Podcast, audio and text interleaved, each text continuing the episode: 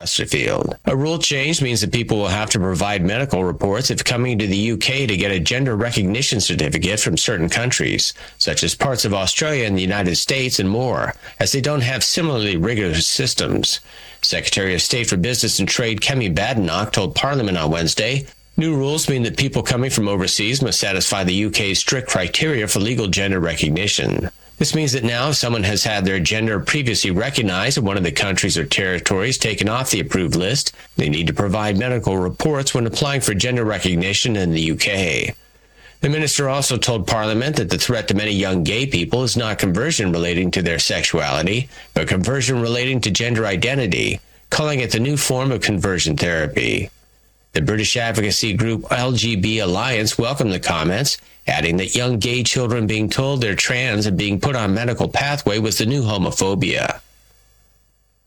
Australia's parliament has passed legislation designed to make the nation a world leader in tobacco control. The Public Health Tobacco and Other Products Bill 2023 passed both passes of Parliament on December 7, 2023. New graphic health warnings will be placed on the front of cigarette packages under the law following market testing. The precise images will be consulted on in the next few weeks before a final decision is made. Dissuasive messages will also be put on individual cigarette sticks, with messages such as toxic addiction causes 16 cancers and shortens your life. These messages are in the process of testing, but the government said Australia will be one of the first countries in the world to include this public health measure. The federal Labor government said it now had the legislation in place to underpin our renewed fight against tobacco and prevent the next generation from the devastating impacts of smoking. Former biotech entrepreneur Vivek Ramaswamy and former New Jersey Governor Chris Christie clashed over Ukraine and foreign policy at the News Nation GOP primary debate. About who should be president of the United States, what we don't disagree on is this is a smart, accomplished woman. You should stop insulting. So I want to take this. So first of all, I think we just learned something from Chris Christie. We learned three things. We learned three things right there. First of all, Chris Christie also doesn't know what provinces in eastern Ukraine he actually wants us to fight for. Chris, your version of foreign policy experience was closing a bridge from New Jersey to New York. Yeah. So do everybody a favor, just walk yourself off that stage, enjoy a nice meal, Yeah. and get the hell out of this place. This has been James O'Neill with your TNT News Brief. We'll be back with another news break at the top of the next hour. This is a TNT Radio Encore. Talk to us now and go to the TNT Radio Interactive Live chat room at TNTRadio.live. Lighting the fuse for freedom. Today's News Talk Radio, TNT. Okay, well, we better move away. This is The Reckoning with Timothy Shea on today's News Talk Radio, TNT. We'll have to leave Timothy there. Now, I don't know what's happened to my radio. Oh, there we right now. Okay, look, I'll do the little, do my bit. Five past five. Good morning. For great looking t shirts, hoodies, and sweatshirts, the TNT shop is now open at TNTRadio.live. Ah, very good. Okay, welcome to the program here on the Liberty NZ breakfast here with Grant Edwards. Whakatane 17.9 degrees today. Uh, Twizel 4.9. Not too bad. Tauranga is a little breezy at the moment, 30 kilometres per hour, and Timaru's got a bit of rain, 0.4 millimetres. The forecast, we I think we looked at that earlier on in the morning. For those of you that are up uh, early, you would have heard it, but I'll, just for those that have just joined us now, I'll give you a quick rundown on what to wear today. So you blokes, make sure you've got your lipstick on and your rouge and your eye makeup on. That's what we do today, apparently. Is that right? Yeah, well, that's what the women do. They go out, they put it all on before they go out. I was just saying before the news at five o'clock, the women put all the makeup on before, when, before they leave the house. You'd think that on the way home, they'd sort of put a bit of makeup on and come home and look lovely for the husband or, you know, for the boyfriend or whoever it is, uh, what- whatever you do these days. Uh, but they don't. It goes the other way around. It seems a bit strange. You're thinking, why is she getting all dressed up to go out? Who's she? yeah, it's a bit strange. Anyway, so that's why they should stay home, shouldn't they? Stay home and keep, keep the house clean so that when you get home, nice and tidy. And you can go home and run your finger across the top of the, um, you know, just run your finger across the top of, uh, say, a you know picture frame or something with your white glove on. Put a white glove on. So that's what they do, don't they? Just to make sure that it's all properly cleaned. Anyway, back to the weather. Northland to Taranaki, including Taraman, Taramanui, Taumarunui, and the uh, what have we got? Coromandel as well. You've got a fine day today. Not too bad. Showers developing in Coromandel though later on this afternoon. So it's good at the moment, but not going to be too good a bit later. Uh, in the Bay of Plenty in Taupo, uh, you've got fine breaks, isolated showers, thunderstorms as as well inland.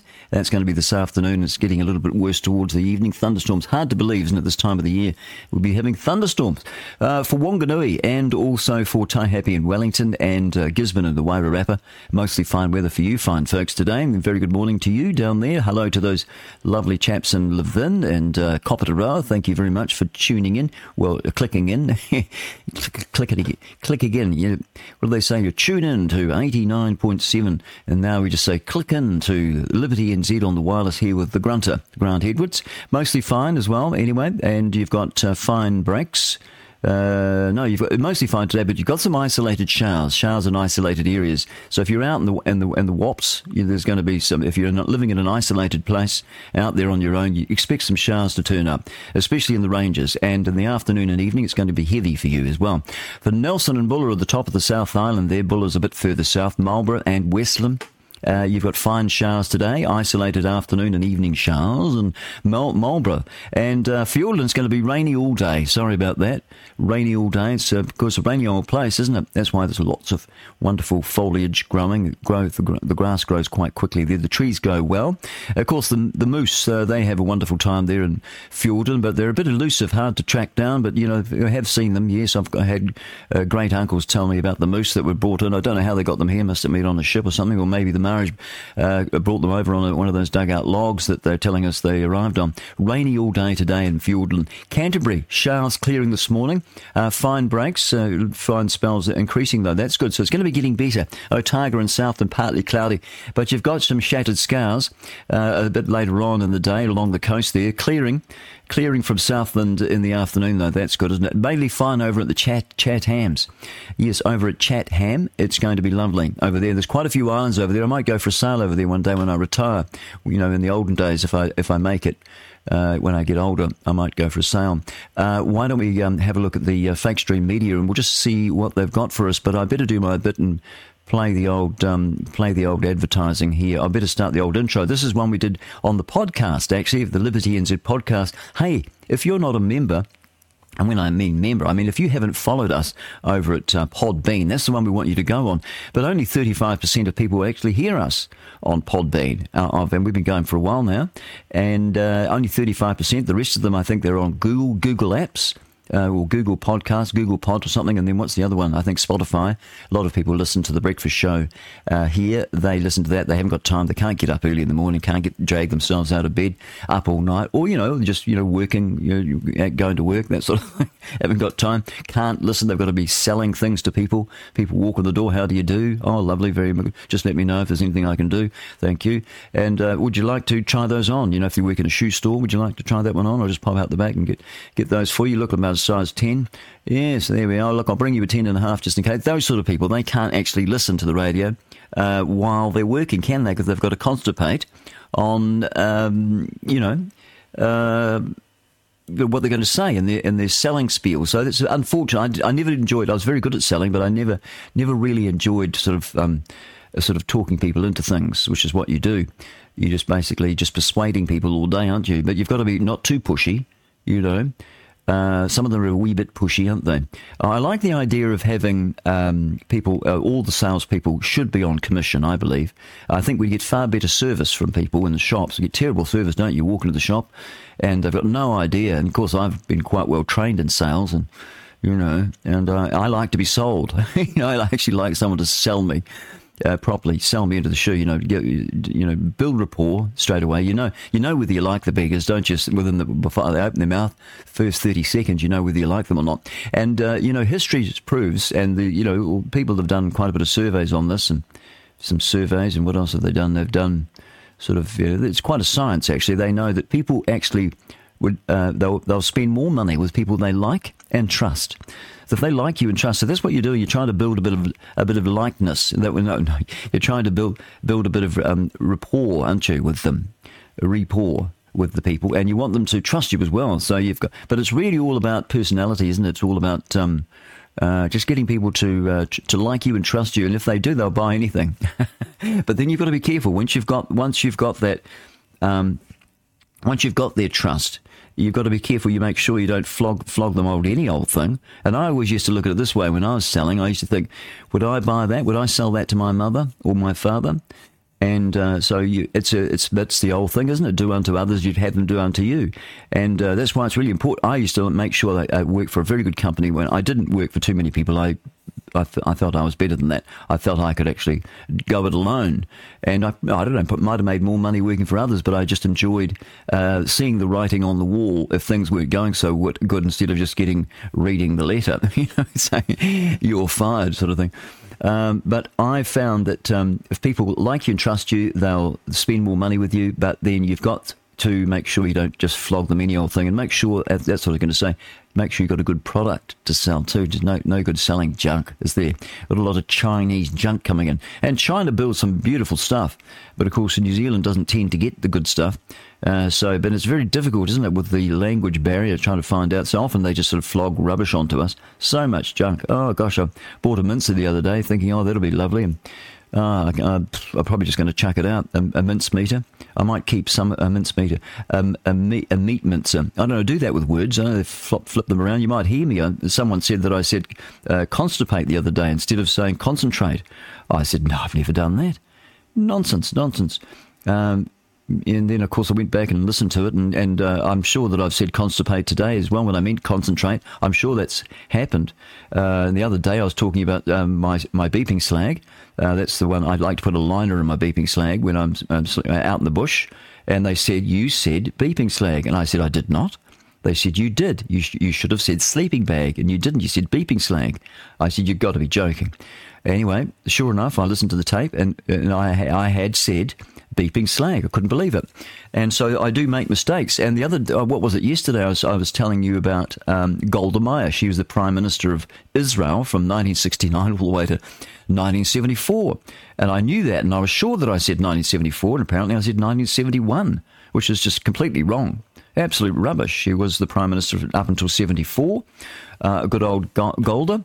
Uh, anyway, let's hear from the uh, Prime Minister, former Prime Minister of New Zealand. Her name is Jacinda Ardern. She's now Dame. When you see her, you say that, Dame, over there. My dad used to talk like that. But he was born in 1921. He had me very late in life. I was a bit late. Liz Gunn, her father was in the war, Second World War as well. We're a different breed, us war babies.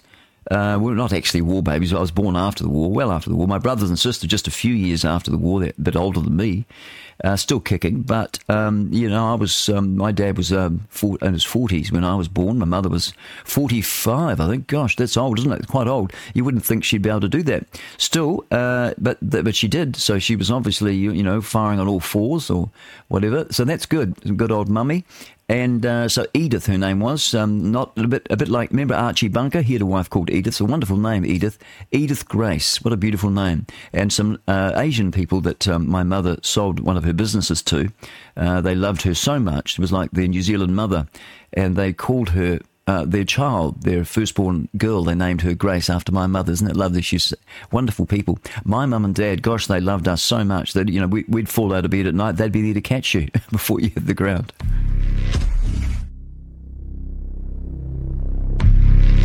Would you call yourself a socialist? Uh, no. You've never told a lie in politics? No, no. See, somebody sent me a video actually last Friday and it had you talking at the Socialist Community. Oh, right. Yes, yes. And, and, you mentioned the word comrade uh, about four times in a minute. What was that about? It was a rally and I would have been about 25 years old. Comrade, comrade, comrade, comrade, comrade.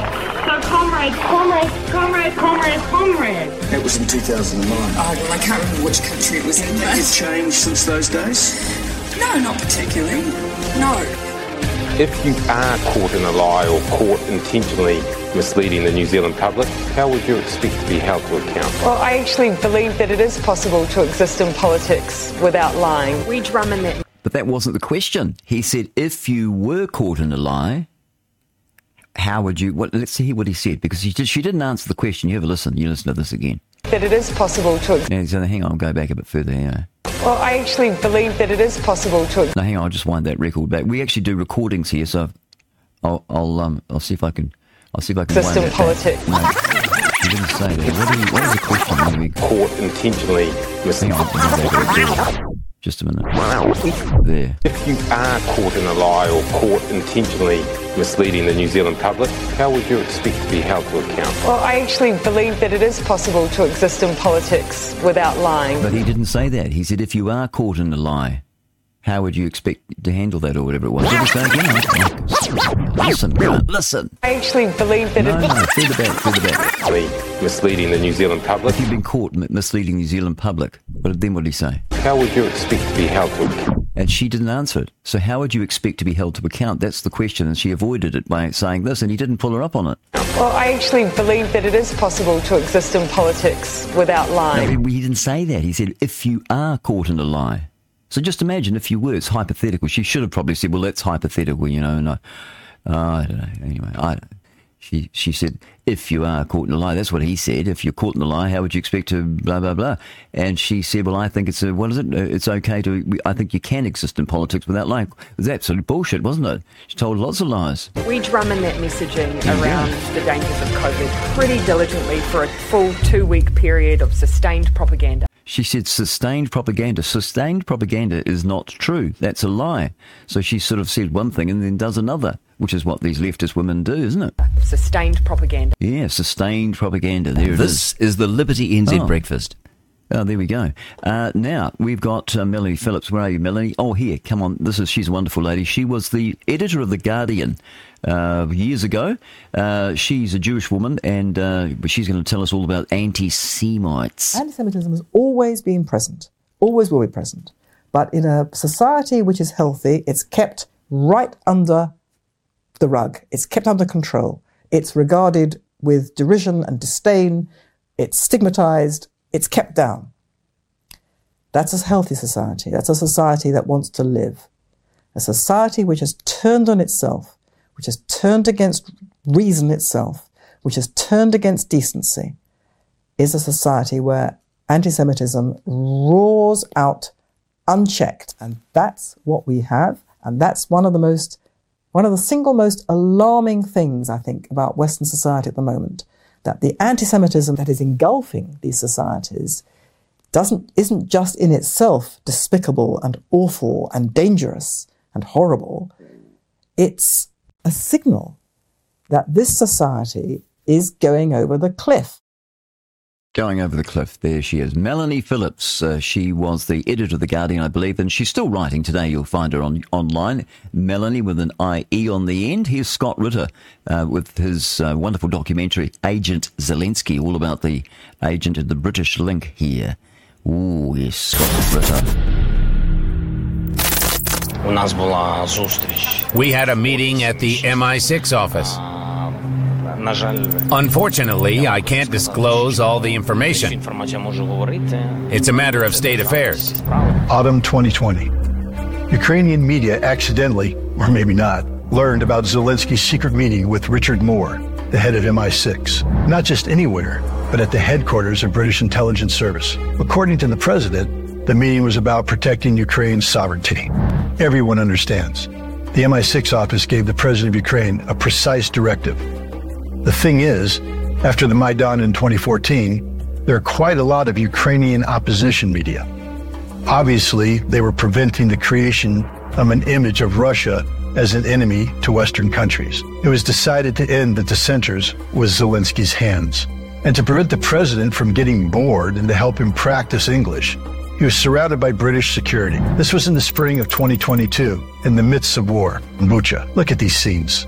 Do you see a patch on the sleeve of one of the guys near Zelensky? Я думаю, ми навіть з вами не можемо розглядати можливість. Не можемо. The Ukrainian flag is upside down. A local would have been shot on the spot for this. But this guy is okay. Do you know why?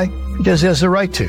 He is a foreigner, like everyone else around Zelensky. In fact, judging by the pronunciation, they're British. As we can see, Zelensky's security team consists of Brits. Quite marvelous because we have the so-called Ninth Administration, the President's security, with 1,800 professional military guys, special forces, and combat swimmers. Well, not surprising. Firstly, UK intelligence services most likely helped Zelensky with the theatrical staging in Bucha. Secondly, the British follow every step of their agent, even during the meeting with the Pope. Oh, this episode deserves special attention. It seemed to me like a meeting between a priest and a devil. Judge for yourselves. Zelensky went to the Vatican in a black sweatshirt with the emblem of the UNO, Ukrainian Nationalist Organization. He gave the Pope an icon with a black silhouette instead of Christ, which is outright Satanism according to church canons. He plopped into a chair before the host. For those unaware, this is a gross violation of etiquette and he didn't pay much attention to Pope Francis's peaceful initiatives. Italians considered that rude. I'm sure this whole comedy was a distraction. The central communication of Zelensky took place not in the Pope's office, but in the next room, without the involvement of Pope Francis, but with the participation of the Minister of Foreign Affairs of the Holy See, Archbishop Paul Richard Gallagher, a native Brit whose cardinals are conducting powerful propaganda in Ukraine. The Ukrainian president spoke with Gallagher for almost an hour and a half. But the main detail is that the head of MI6, mm. Richard Moore, was also present at the meeting in the Vatican. Maybe this fact explains the record breaking motorcade of the leader of independent Ukraine over 20 cars. There he is now. That is Scott Ritter, and you'll find that Agent Zelensky, I think it's called, and you can find the link to that over at Counterspin Media, and you find them at, if you just Google it, then you can watch out for all the, the nonsense on the on online. But it is uh, just just remember this: counterspinmedia.com. Go there and look under videos, and you just go back a little way, and you'll find they actually interviewed Scott Ritter, and uh, of course there's some trumped up charges there. If you go on Wikipedia, uh, there is some charges. He actually spent, I think, about ten years in prison. Uh, he was a former weapons inspector and uh, they had him up on some sort of a sexual thing. And uh, of course, uh, he, he, I don't I don't believe that uh, that was actually true. They do that. These people. They will lock you up, especially if you're a whistleblower, and that's what he is. And they'll probably do the same to our, our good man, our hero, the New Zealand Man of the Hour, uh, Man of the Year. Oh gosh, Man of the Decade. I don't think we've had a, a man as uh, brave as Barry Barry Young who is the whistleblower, and they said, you know, made him sound like he was a street, you know, a, a sort of a toilet cleaner for the Ministry of Health, just a worker. Uh, no, he's a highly qualified man. I think he's got a degree. Uh, in science or some something like that. Know it's all from memory now. I should write things down before I open a trap. But anyway, uh, he is a senior analyst with uh, the Ministry of Health, and he tried to warn them. He said, "We've got problems here." He's been doing it for the last two years since the rollout of the jab, and uh, so really it looks as though it's sort of looking looking like that uh, the government are actually vax murderers, doesn't it? It looks that way, vax murderers. They've been murdering us, and uh, some people say that there could be. I think it was John Ansell said uh, mentioned a figure.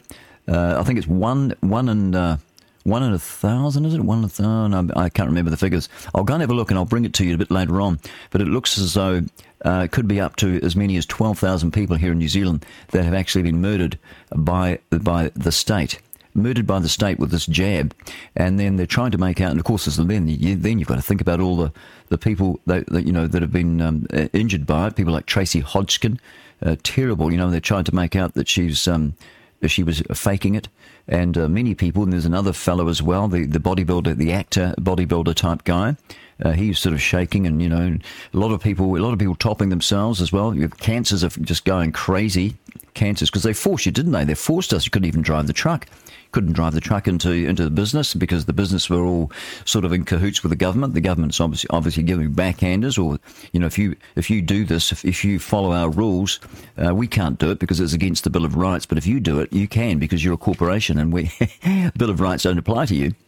But if you do it, you can force them and if you do it, we'll make it lucrative for you. And I think it's all going to come out. Of course, when the good Lord returns, it'll all come out. They'll all be standing there naked as a jaybird uh, before their Creator, and they'll have to give an account for their wickedness, for their wicked ways, and all these people that uh, thought that they were just, uh, you know, lining their own pockets. Uh, what did Jesus say? He said, "For the love of money." Is the root of all evil. And so that's what they did. That's what's been happening. And he's, he's done it. So people say, well, who's in charge? Well, I suppose it's the devil is in charge, really, if you think about it, eh? He's the one uh, who, I don't know, what, what is his name? Used to be Lucifer didn't it? And then they cha- changed his name, got cast down to the earth, and uh, well, now we live in this place. It's his domain, and you would expect things to be a bit wonky, wouldn't you? Because the Bible says that the whole world lies in the lap of the evil one, and uh, we're here. We're just um, people that are Christians, and you know, we we are just passing through. We're just pilgrims on our way. This this world is not our home. We're just passing through And uh, you know, uh, what? How does it go? If heaven's not my home, oh Lord, I what will I do? Sort of like that. Uh, so yeah, so that's what they've done. They paid fifty-five million dollars plus a heck of a lot more.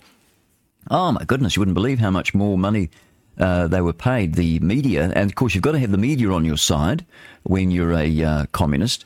Uh, and even if you're a fascist, which we've got now, we've got fascist in control now. We've got the the Labour. This is the, the it's the globalist vulture, as um, Samantha Edwards tells us uh, that it, it is. We've got the right wing now of the globalist vulture. Uh, we've got uh, Winston Peters hanging on to the the the claws, the talons there, and you've got uh, the ACT Party. He's he's the tail feathers, and uh, over on the left there, you've got Hipkins looking a bit limp. So they're sort of flying around in a circle at the moment, especially with the whistleblower that's uh, popped up, uh, making it very difficult for them, actually, isn't he? And they're doubling down them, aren't they? Still wanting you to get jabbed. Of course, you know, anyone that's got half a brain wouldn't uh, wouldn't have a bar of it because we've all, you know, we we know now, don't we? And so what they'll probably do is there'll be a big cyber attack. Old Klaus will invent a cyber attack and uh, so and then we'll, they'll shut down the internet so that they can stop us uh, uh, jibber jabbing with each other. That's what they'll do, I would say. Uh, there will be a definitely. I think that's what he'll do. Uh, uh, that would be the next thing. what was it? The COVID didn't work, did it? For him, not really. I mean, in New Zealand, only ten or twelve thousand people slaughtered, murdered, vax murdered. You know, it rhymes with axe murderer. That's John Ansell. He's a he's a He's a former advertiser. Well, I think he, he's probably retired. Uh, advertising executive. Uh, he is all worked for the big ones, Saatchi and Saat, those sort of people, and also out on his own. And he's um, He's also, uh, they've asked him, he sort of prostituted himself to uh, all the, the main parties, uh, which is a bit naughty. Even the Greens, I think, even did, did something for them, uh, social credit or something. But uh, no, award winning. And I think it was David Lange, the um, David Lange, I can smell the uranium on your breath. Um, David Lange, and uh, God rest his soul. And he uh, said that if it wasn't for uh, John Ansell, they might not have won. They certainly contributed to them winning the election. And that was old John. So that's how clever he is. And he uh, said to me, confided to me, don't tell anyone but it could be as many as 12,000 people. We just do not know. And I'll bring you the figures actually, but you're not to tell anyone. Don't share this broadcast with anyone else because I'll be really in the put. They could come and get me, and uh, but I'm ready to go. You know, if the co- the cops come and get me, I'm just not looking forward. I don't want to go to a police cell because apparently it's it's about four four by six or something, and uh, very not very nice. A bit of um, you, you, want to go to the actual prison itself. It's a lot nicer, a lot more comfy. They give you a blanket there, but if you end up in a police cell, it's not so good. I, I was speaking to a chap who was locked up in a police cell uh, we was at Hamilton or somewhere, and he said, "Oh, it's not so nice. Uh, just a bit of canvas stretched over. Uh, canvas is the you know sort of like a under sheet pulled over a uh, you know one of those cheap um, mattresses that you get from I don't know what are they what are those places called? Um, um, you know the um, oh you know they sell a power rubber you know something like that, and you sleep on that, no blanket, and uh, it smells of piss and poo." And they don't clean it properly. It's terrible. He said, and you, you, just go nuts. Nothing to read, nothing, nothing. They give you nothing. Solitary confinement there. And this poor fellow told me he spent three days there. And he just about went nuts because he likes to chit chat, you know, jibber jabber. Uh, I don't know. You don't know how you're going to react, do you, until you're thrown into these places. But anyway, uh, I think that, that he might just pull off, try and pull off. This is Klaus because he's just a little little tiny cog in the big, the big um, machine that's running, isn't it? The big, great big um, globalist bird. The the Bible. I think the Bible. I think that's what Jesus said when he said, "The mystery of iniquity doth already work." And I think the mystery of iniquity. We don't really know who it is we're fighting against.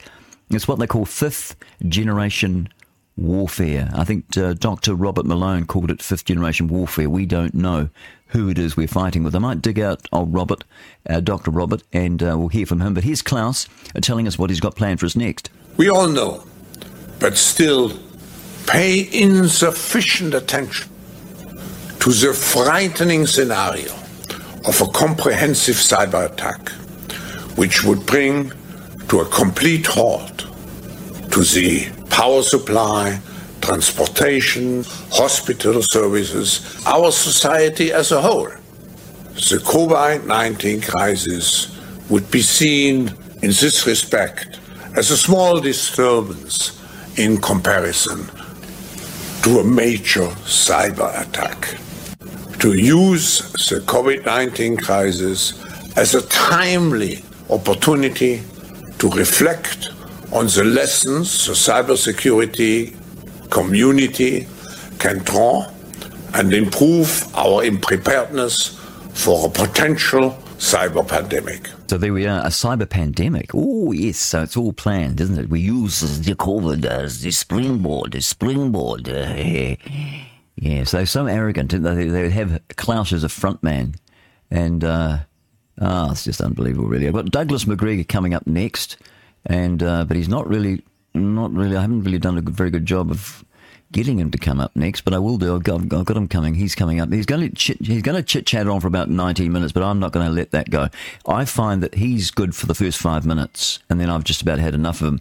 And he clears his throat the whole time, you know, like that, and uh, just continuously. You know, he needs to get a little switch on his microphone. So that, that's what I do. If I'm about to cough, I go. And you'd never know that I just croaked in, the microphone. Oh, gosh, what's that? I have to wipe it all off now. Uh, anyway, Douglas Macgregor's coming up.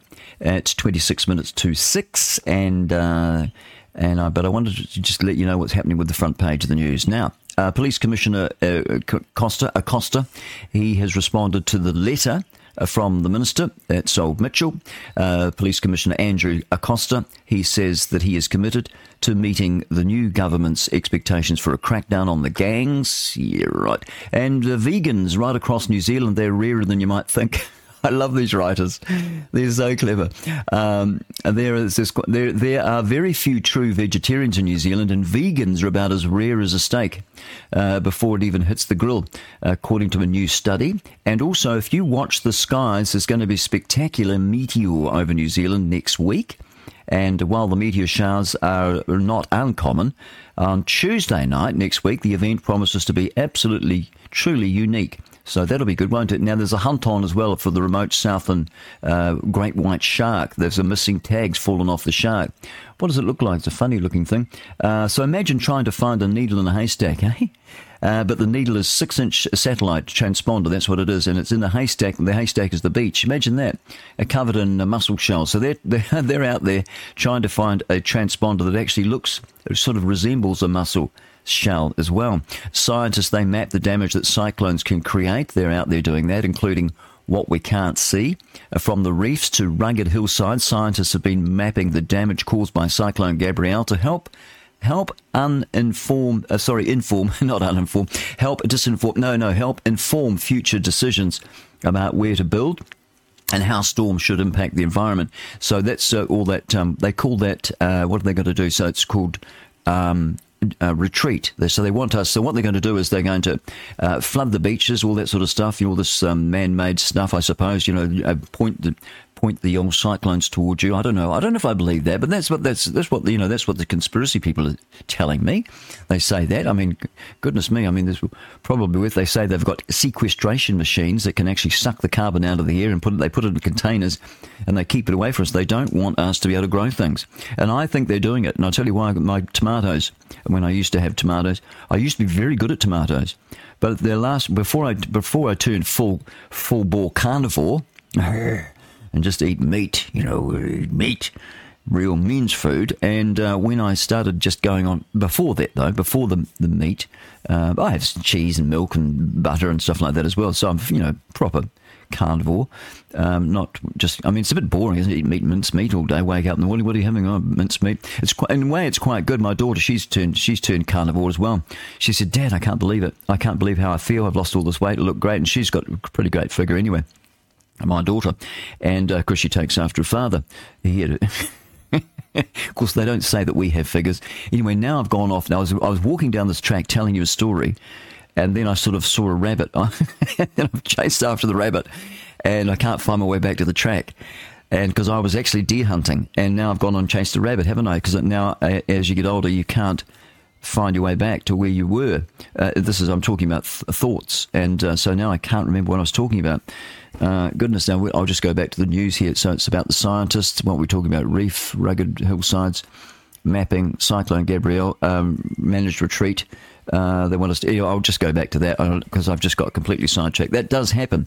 Uh, it is 23 minutes, I think. Yes, about around about 24 minutes to uh, seven o'clock No, six o'clock. Gosh, I'm oh, gosh, that's why I'm feeling tired. Got out of bed too early. Um, anyway, so I think that what they're doing with this managed retreat, I think they are actually um, sending terrible storms to us. I think they want to scare the pants off us. I mean, uh, maybe they're not. Maybe it's just you know just a cycle. That's what Piers Corbyn said. He's an astrophysicist over there in the UK. He's the brother of that other half-wit leftist uh, politician. Can't remember his name, another Corbyn, but this guy's quite bright. And we had him on the program yesterday, didn't we? Piers Morgan, not Piers Morgan. Piers Corbyn. Yeah, I always get confused between the two. They're totally different. One's lovely, and the other one's the other one's a terrible interview. Oh, actually, he's getting quite good. He was interviewing Andrew Tate. Gosh, he put up with him. I would have, I wouldn't have tolerated Andrew Tate. I think the man's a lunatic. I used to think, oh, maybe he's all right. And sometimes I used to play a few things from him. Some of the things seemed all right, but now that he's gone nutty, he's gone full on Jew hate. He's a Jew hater. He's a Muslim. He's turned a Muslim. What a half foot. Why would you do that? Wouldn't you check to make sure the book you were following actually didn't have any errors in it and, you know, like actual provable errors and contradictions? Wouldn't you do that first? Wouldn't you check it out just to make sure if you're going to put your trust in a book, um, what's the what's the book he reads? Mein Kampf? No, not Mein Kampf. Um, the Quran. Before you, because you really be careful here, um, because they'll cut your head off if they can't. You say anything about their about Allah. Like if you if you told the truth and said that Allah is a pedophile, uh, that he married a six year old girl, Aisha, and then had sex with her. Uh, when she was nine, he waited till she was nine, so that was good. Um, but if you said that, well, they wouldn't. They can't really lie about that because that's the, that is the truth. But if you said, you know, um, if you said Allah is a, is it Allah? Not Allah. Uh, Muhammad, Mo, old Mo, Moham Mad. if you said that he is a pedophile, uh, you'd be in big trouble. Uh, they would uh, probably come after you with a with the butcher's knife. And a friend of mine, he's uh, he's ready for them. He's got a T-shirt, and it says um, because he's gone to be with the Lord now. But he did he did have uh, his, his name is Reuben, and Reuben had a T-shirt, and it had a, little, a dotted line around the top of the T-shirt there, and then underneath it had cut here. You know. like when you you pay the bill at the power board in the old days, you'd you'd have a have a serrated edge, just like a dotted line with a serrated sort of what do you call it, perforated? That's right, perforated sort of a piece. You'd tear that off and you'd you write the check out. They don't do checks anymore. But anyway, he's got this cut here. He's ready for these Muslims to come uh, because um, the the Lord took him home early, so he's gone to be with the Lord. But anyway, looking for a um, that's what they, what they want to do with the cyclones and all that sort of stuff. I think I think they're trying to scare us, isn't it? It's going to get really bad. Piers Corbyn says no, it, they come and go. These events, it's all to do with the sun and the moon. The only thing is that um, that we just so happen to be here at the same time as all the stuff's happening, but they're pretending that it's climate change, that it's something that's going to get worse and worse, you know, and uh, because they just really want to take this, take all the land off you. So they're not insuring piece um, properties that are on the beach, you know, close to the water, uh, that sort of stuff. Won't give you insurance for it, and um, you know, if you have been hit by some sort of a bad storm, you know, they're not, they won't let you go back to the house to fix it up yourself. Uh, they they red flag it or whatever it is, put a sticker on it, and you can't go there. You get fined. Um, and so it's managed retreat. So what they want to do is they want you off the land and off all the beautiful areas where the the wealthy people are going to live. The Bill Gates of the world, you know, they've got they've got bunkers over here. They've got places down in Queenstown where they're going to be living when things get a bit rough. It's going to get rough. And uh, then once it's all sort of sorted out, and we're all living in the in our in our um, prison cities, that they've got planned for us. They call them smart cities. They do that. Anything that's going to be really just awful, they they put it, give it a nice flash name. You know, like the smart car, the smart car. You know, that's it's the smart thing to do. So it's all the psychological. It's all these hidden persuaders. So they're going to convince you that you to live uh, to to move away from the country because you won't be able to you even afford, you won't be able to farm your animals on the hills because that's all going to be changed there. You'll have to get permission from the regional council before you can even run some stock over the hills. Uh, because they're, they're saying that's to do because they don't want the poo going down, washing down into the rivers, into the waterways, and all that sort of stuff. And they're going to then they'll say, "Oh, okay, well, I'll, I'll just uh, farm them on the flats." And they go, "Oh no, you've got to have a ten meter space between uh, the little stream that runs half the year, if that just runs a little bit for a couple of months over the winter. Yep, you've got to have a you've got to have a, a fence ten meters out from that stream either side. So there you are. So, oh gosh, so there you go. So you find you actually, and then the rates are going up and up and up because the council are diverting those that money that should be going into, uh, you know, things like services. And you pay all this money, huge rate bills and they're diverting your funds into black ops. They're diverting it into other things uh, they haven't told you about. You know, things like sustainable development and and all that sort of stuff. And, you know, they're spending billions of dollars or hundreds of millions of dollars of our money uh, on things uh, that are, that we haven't, we don't even know about. You know, people like Michael Laws told big fibs and said that you're a, you're a blooming liar, Michael. You told, you told uh, people that you uh, didn't know anything about. Uh, Agenda 2030 that uh, Jacinda has been following. She was following that old Jacinda, Dame Jacinda and uh, you you said that you didn't know anything about, never heard of it, but you have. You actually did. You'd signed up your council in Whanganui when you were the mayor, uh, and we, we, wearing your makeup and your, your, your women's underwear uh, underneath, and no one saw. But um, you signed up to Agenda 2030.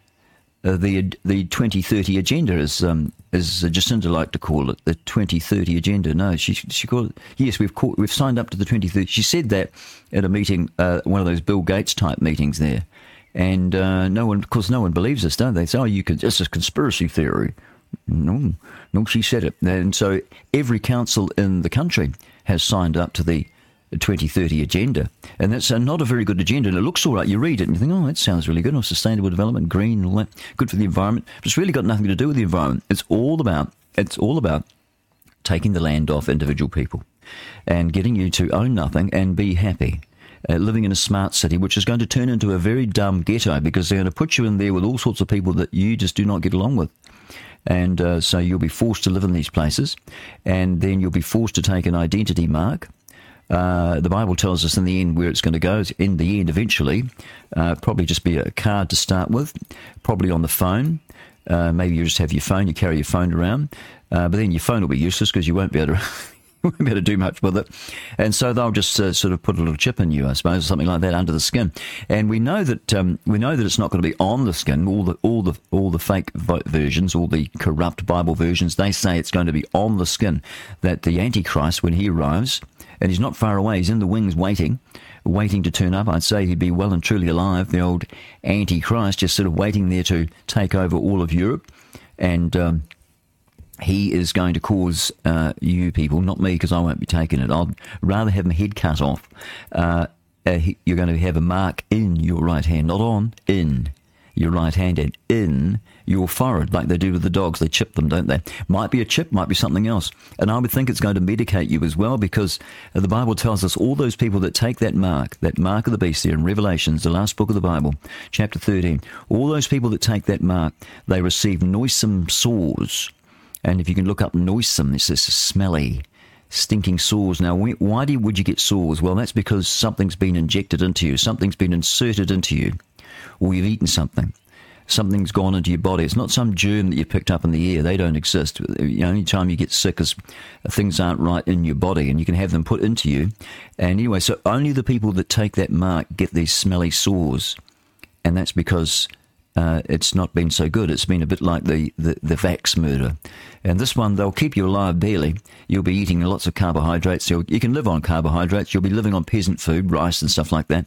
Rice and, uh, and uh, what other, some other sort of peasant food. Uh, well, probably ric- uh, crickets or something like that. They'll have you living. You won't be eating meat. No, the meat is for, for the wealthy, for the billionaires of the world for the for the for the um, half a billion people left, because the idea is to get rid of around about eight and a half billion of you. There's just far too many of you, and uh, but we keep a few worker worker bees, and that but they'll have to have a mark in their right hand and in their forehead, and so that when they go shopping, they walk up the road because no one will be able to drive anywhere, and you probably won't even. But you won't. There'll be no electric cars for you. That's not for you. That's for the rich people. We don't have the infrastructure for a start. Wouldn't be able to charge them all up and uh, so we might give you if you're a good if you're a good person. Some of the people might in, plug their scooter in, you know, the old lime scooter. That's why they're out there now. That's why they're all over the show now, getting you used to the idea. You know, they'll let you ride them without a crash helmet. Once upon a time, you, they wouldn't let you do that. They'll let you ride them on the footpath and everything. You don't get fined or anything like that. What's that all about? Boy, we used to get told off for riding our bikes on the footpath. And then they started putting crash helmets on kids. The kids had to have a helmet on. But now they'll let these people, anyone, they'll let them ride without a, without a helmet. Uh, and so I thought, well, that's a bit strange, isn't it? I thought we were supposed to be like health and safety. But no, no, they'll let you do that. What's that? That's all just getting you used to the idea of, of um, that's the form of transport that you're going to have, and that's all you'll need. Uh, you like you can either walk on Shanks's pony, that's your own two feet, uh, and you just walk from home in the smart uh, building. They'll give you a nice little tiny house. They're getting used to living in a tiny house. That's why the, the tiny house movement's all a bit of a rage, isn't it? Just getting you used to the idea of tiny and how cool it is, and wow, you know and um, uh, living in a little tiny house there. But you'll be in a in a smart city, like a high rise building. Uh, these smart cities are being built all over New Zealand now. They're starting to do that, uh, they, and they'll be huge. You should see there's one in the one in um, in the Middle East. They're huge one, big, high, shiny thing. Um, it's got a name. Joe Rogan was on the um, on the telly. Not the telly, he was on YouTube or something. Um, one of those little TikTok, I don't know, one of those things, uh, telling talking to a chap, swearing. He was F, F word, isn't he? Oh, F, F word every three or four words, chucks at him. Talking about the smart city, they are going to turn into a dumb, dumb ghetto, and that's where we're going to be living here in New Zealand. Every council in the country has signed up to that. Five minute, ten minute, 15 and 20 minute. Now, to find out about those and just how ugly that could be, because in China they're well ahead of us there. They during COVID they had people in these sort of smart city type things, and they just locked them in. People were starving to death in there and uh, we didn't know about it. We didn't know. Terrible. And uh, so the place to go would be Counterspin Media once again. Counterspin Media. Oh, but I don't like Kelvin Alp. Well, that's just too bad, isn't it? You don't like him. What you don't like his attitude, you don't like his tone. But but what about what they're saying? Is it truthful or not? That's what you want to worry about. Don't worry about how people sound. It's not important. Don't worry about the tone. What about the actual signal that they're giving you? That's how that's what you've got to be thinking about, the signal. That's what Steve Bannon says, and I agree with that. And you go, oh, I don't like Steve Bannon. Well, it's just too bad, isn't it? Does he does he talk the truth? I don't I don't care about what people sound like anymore. I'm just listening. What are they saying? What are they saying? Some truth to this or not? Anyway, um, Steve Bannon, truth. Uh, now, smart cities. Counterspin Media counterspinmedia.com. Go there, look under videos, look for Samantha Edwards reports. It's one of the early ones, I think. She's done about nine or ten reports. She's got some real b- big ones coming up, man.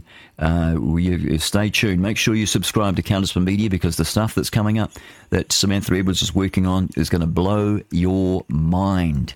Um, smart cities, anyway, she's done one on that. And I uh, don't know what the name is, but you'll see her there. Uh, she, you want to watch some of those videos, or if you can't watch them, go go to Podbean. Uh, Counterspin Media is on Podbean. There's a link there to the um, to their podcast, and you can listen to them while you're driving from one town to the next. If you're a representative, or if you're in the milk shed and you're milking away, but you can't watch TV, you can listen, can't you? That's the great thing about podcasts; they're marvelous. You put the old, and also I've got some figures here actually for people that listen to us.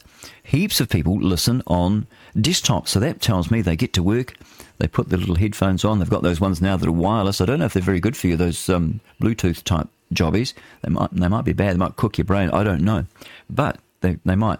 Uh, so people are obviously at work with that going, aren't they? I mean, I don't think they'll be just playing it out through the speakers in the supermarkets, would they? Playing me out. Good morning, as you're shopping. Oh, la di da di da. Um, I don't think they would be, you know, but they are on the desktop. Heaps of people listen on the desktop.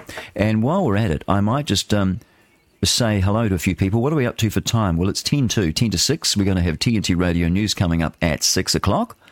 And to let you know what's going on, they're pretty good. They don't have Patrick Henningsen now at the tail end of every news.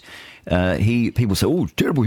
How dare you call him an anti-Semite?" Well, is because people pretend that they're against Israel, they're against the Zionists, but in actual fact, it's really they just hate the Jews. Uh, sometimes they don't even know it, and people get sort of sucked into this anti-Zionism thing because they think that's all the protocols of the elders of Zion and all that, which is just propaganda. It's probably written by the Roman Catholic uh, cardinal somewhere in the Vatican. Uh, wrote that probably. You just you just cannot you cannot just believe what other people tell you. You actually have to um, go and do your own homework. And even when people tell you stuff that's in the Bible, they say, oh, the Bible says that, you go and check it to make sure that it does say what it says that. You say, where exactly is that? All right, okay, that's very good. And, some, and quite often you go there and you think, oh, it doesn't actually say that at all. And uh, I don't know how they could get that out of it. And it's very easy also to take things out of context. Now, we're going over to the analytics and we're having a look and see where people are. Now, most people are on Android. 31% of people that listen to us actually have an Android. That's uh, over the month. And but 47.7% of people are listening on a desktop. Very few people actually listen to us on um, an iPhone. Only 21% of people there Uh, oh, no, hang on, I've got all my figures wrong. No, I'm all wrong. I was looking at something else. Um, yeah, around about that anyway. And then others. Uh, very few, less than 10% of people listen to us on others. I don't know what another would be. But there it is. And uh, so we've got a whole heap of you there over in, in, New Zealand here, first of all, our listeners, who we got here today. Other cities, I'm not sure what that is. I don't know. That might be people that have, um, what are they called? Those, uh, um, you know, when you can't tell where you are. Um, something rather PN or something. I know it's hard to tell where people are now because you can put these things in, can't you? That uh, not APNs. What are they called? Those things to stop you, you know, so you can so you can't be tracked. People can't tell where, you, where you're actually looking from. It says other cities, so I guess that's that. Whangarei, good morning to you, listeners there. Wellington, uh, Napier City, Levin. Our listeners in Levin are lovely people down there. I think I know who they might be. Uh, some of them. Uh, Christchurch, good morning, and Hamilton, Timaru, and Palmerston North. And uh, what else we've got? The United Kingdom. Good morning. Uh, good evening. I suppose it's good evening over there, isn't it? We'll be getting on to six o'clock, seven o'clock, five o'clock, somewhere between five and seven, somewhere around there. Uh, good morning to you. I don't know where you're from over there. I'm in Germany, and we've got people in Germany, people in uh, Dusseldorf uh, there, Hamburg as well. And uh, what else have we got there? Denmark. Where are you from in Denmark? Copenhagen. Good, good afternoon, good evening, and good morning. Um, yes, and Ireland there, Dublin, and uh, there we are, Dublin. Who else have we got? China. Don't be. You got to be joking. You got to be. You got to be jiving me, man. Jiving me. Where's that, I've never heard of that. I'm awfully sorry. Uh, probably could be a Kiwi. Anyway, obviously speaks English if they're listening to me gasbagging. Australia over there. G'day to you blokes in Hobart. Oh, really? Hobart, Sydney, Perth, and uh, you get more in Melbourne. It could be. I think I know. There's a few people over there. I know.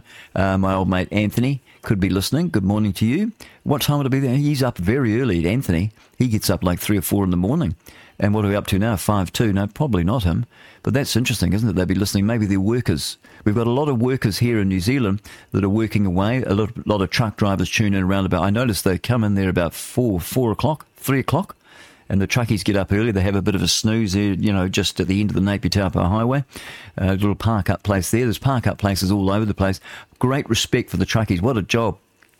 What a job. Good morning to you. And also for the dairy milkers as well. Uh, they know, apparently the, the cows do quite well. They like the country music, but they do particularly well when I come on. There must be something about my, the tone of my voice that gets the girls just milking and the old um, milk solids tend to do better. So they've, they've started to click in. Now they have the, you know, they've got the laptop there in the, in the shed and they've got the speakers going. So the cows, good morning girls, morning girls, morning Barry. And uh, it's that kind of a thing, I suppose and uh, you know, and they like to know what's going on. The cows, you know, they want to know what the future's going to be for them, don't they? And oh, they can hear us all right. Don't you worry about that. They can hear us. And I think there'll come a time when uh, when the Lord Jesus returns. There's going to be one thousand year time on earth where just for a thousand years, where the old devil is going to be chained up in the bottomless pit with the false prophet and all his other mates and the the false prophet and the antichrist they're going to be chained up. There will be no sin on the earth anymore. No more bad stuff happening for a whole thousand years. Coming to a town near you, uh, it's going. There might be a bit of a battle, a bit of a war in the Middle East, just in the northern part of Israel, uh, in, a, in a valley called Megiddo uh, the Jezreel Valley. I think that's where it's going to be. Napoleon said, "What a great spot for a for a battle," and of course that's where it's going to be. And all the, the European armies there. The leader of the European army is going to be a, a European Jew, I think, a, but a bad Jew, a naughty Jew, a bit like um, bit like the one that betrayed Jesus. He'll be him. He'll be actually fully possessed with Satan himself. They'll probably shoot him, and uh, then he'll uh, come back from life. He'll actually revive. They'll revive him somehow. He'll um, come back to life. You know, about three days later. So before before they actually put him in the grave, he will come back to life. And it's at that point when the devil enters into him. This is what the Bible tells us. This is how we read it. If you just read it the way it says, you know, just read it for yourself. Don't listen to what the uh, all the all the cults tell you you know, they try and make out it means something else. Uh, when it's clear, it just, you know, when it says, and he causeth all, both small and great, rich and poor, to receive a mark in their right hand. That, oh, it doesn't mean that. And they can't buy or sell except they have that mark. Uh, well, that doesn't mean that. No, what it really means, it's, it, it's the Sunday worship. It means if you, all you people that go to church on Sundays, that means that you are, um, that's the mark of the beast. People that go and work on Sunday because the Pope's going to make it law that you, you he's going to outlaw it. Says no working on Sunday. I'll say, oh, we Sunday, and and they're actually these Seventh Adventists and all the people that have been following after this uh, plagiarizing uh, woman, Ellen G. White, a 19th century nutcase uh, who believed she was a prophet. She was a false prophetess and they, they believe her. She's written all these books. She's teaching. The Bible says women aren't to teach, and here she is teaching teaching people. And uh, so they follow this woman. Uh, they do. People like Billy Te Kahika, oh, you're pretty good. You, you know, he, he said, oh, but I'm not a Seventh Day Adventist. No. but he follows Ellen G. White. He likes all the stuff that she says, and so they're going to they're going to take the mark of the beast. And I've got people that I know that are Seventh Day Adventists. They're lovely people, wonderful people. They believe that know they think they think we're crazy. You know, they call us Sunday keepers. Of course, we don't keep Sunday. we don't keep any day. But um, so they uh, they say to us that. Um, uh, they, they say we'll, we'll, be happy to take a, a, mark like that, a trading mark. Uh, it's it's it's fine because it's not because they we they know they say we know that it's not the mark of the beast, and yet because they say things like um, Babylon you know, they don't believe that that is the, the, the, religious Babylon, the mother of all harlots, the Roman the Roman system of religion. They don't believe that's what it is. They believe that's um, America. that Babylon's America, but uh, that's not really the way it is. And I think Hitler was a bit of a forerunner of what we what we're going to get. Uh, the Roman Catholic Church actually promoted him and brought him into power, and uh, so I think it's going to be a bit like that. I think that Hitler was a form of Antichrist, and uh, he was trying to bring in the Fourth Reich, Reich, and of course it's the old revo- revived Roman Empire, and that's where that's why the old Antichrist is going to come out of that revi- revived Roman Empire. All the wealth of Babylon came down through the Medo-Persian empires, and then it went down through to the Grecian Empire, and then the Romans, and the Romans split up into two, and then now it's all that wealth. When the hordes of Central Europe invaded Rome, and uh, basically took over all the wealth from Babylon down through the Medo-Persian, through the Grecian, through the Roman Empire into Europe now. That is the final world empire, and that's what's going to really become quite powerful. And America is a part of that, probably as well. We we are we're we're on the Antichrist side. He's he's going to be the the um, the general, a bit like Napoleon, sort of a guy, or Alexander the Great. Uh, but he will be the devil himself after he's shot and killed, probably assassinated, and then he revi- is revived, and uh, he's going to be the devil himself in human form, in a man's body. He's going to invade him, and he's going to speak great boasts, and, and I think he'll be a Jew because only a Jew would be allowed to enter into the temple. And apparently, he sets up his image of himself in the temple in Jerusalem. That's why this is all happening in the Middle East, folks. Um, that, that's why it's all getting exciting there, uh, because the Lord is about to deal with the Israelis. He's got his people. He's he's scattered them right throughout Europe. And then he's, the Bible says in Ezekiel and many of other places, Ezekiel 37, you can go and read it for yourself. He scattered them throughout Europe. They used the Lord's Jesus name as a byword. They just said, oh, Jesus Christ, but they said it in a bad way. I'm just saying in teaching now. I'm not using his name in vain and they used it like that all over Europe and all over the world throughout the, what they call the diaspora and their unbelief. They do not accept that Jesus Christ is their Messiah. They killed him. So God scattered them right throughout the world. And then the Bible says he's going to bring them back into the land in their unbelief. Even though they're unbelievers, he's going to bring them back into the land. A lot of Christians don't believe that. They believe the Roman Catholic doctrine of um, replacement theology, that the Israel is now the Roman Catholic Church. uh, I don't think so. No, and they're coming back in, and then they will eventually they will um, uh, come come to faith in their Messiah, who is the Lord Jesus Christ. But before that happens, they will actually follow after the Antichrist. He's going to be a fake Christ and pretend that he is. Okay, it's right on six o'clock.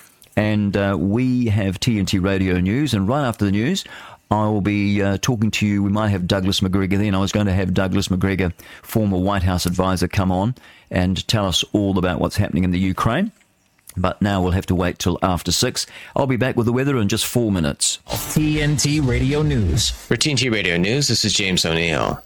The United States intercepted another unmanned aerial vehicle allegedly launched from Yemen in the southern Red Sea on December 6.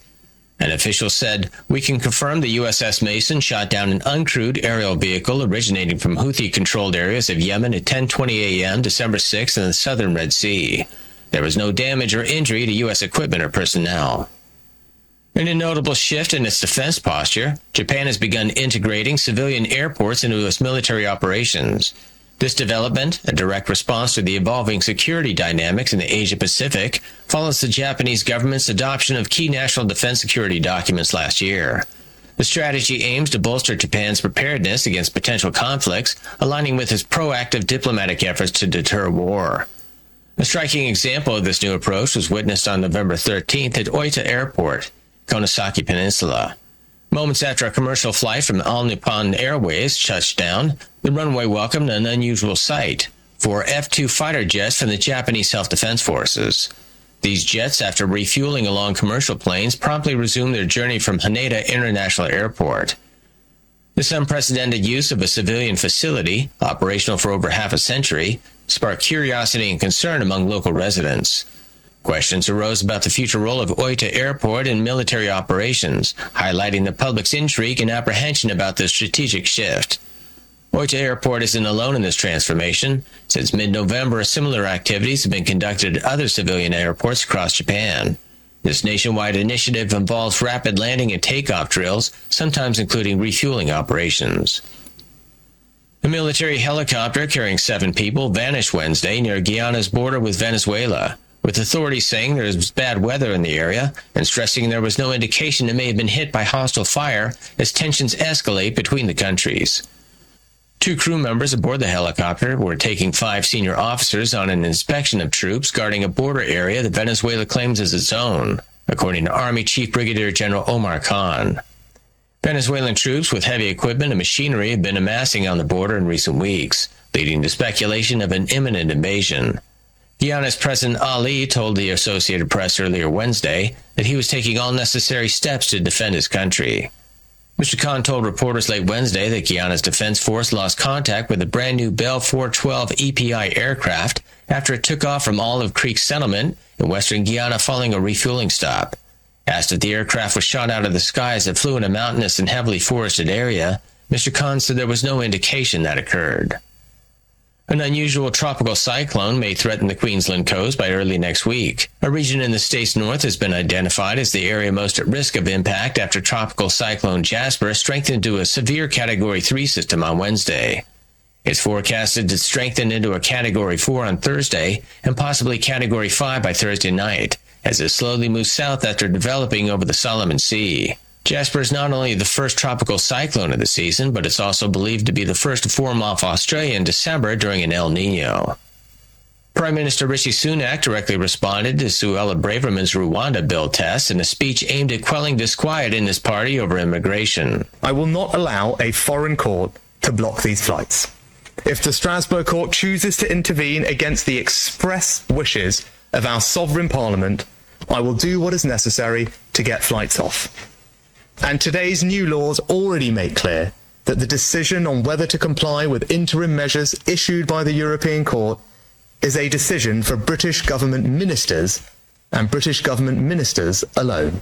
This has been James O'Neill with your TNT News Brief. We'll be back with another news break at the top of the next hour. Okay, that is uh, James O'Neill, isn't he? He's lovely, isn't he? Lovely chap. I like him. I like him. It's really nice not to have James. Oh, look at that. If you're over on the uh, the video, look at the beautiful horses there. I thought I'd put a few horses on for people to have a look at. I'll, I'll leave them on there for you.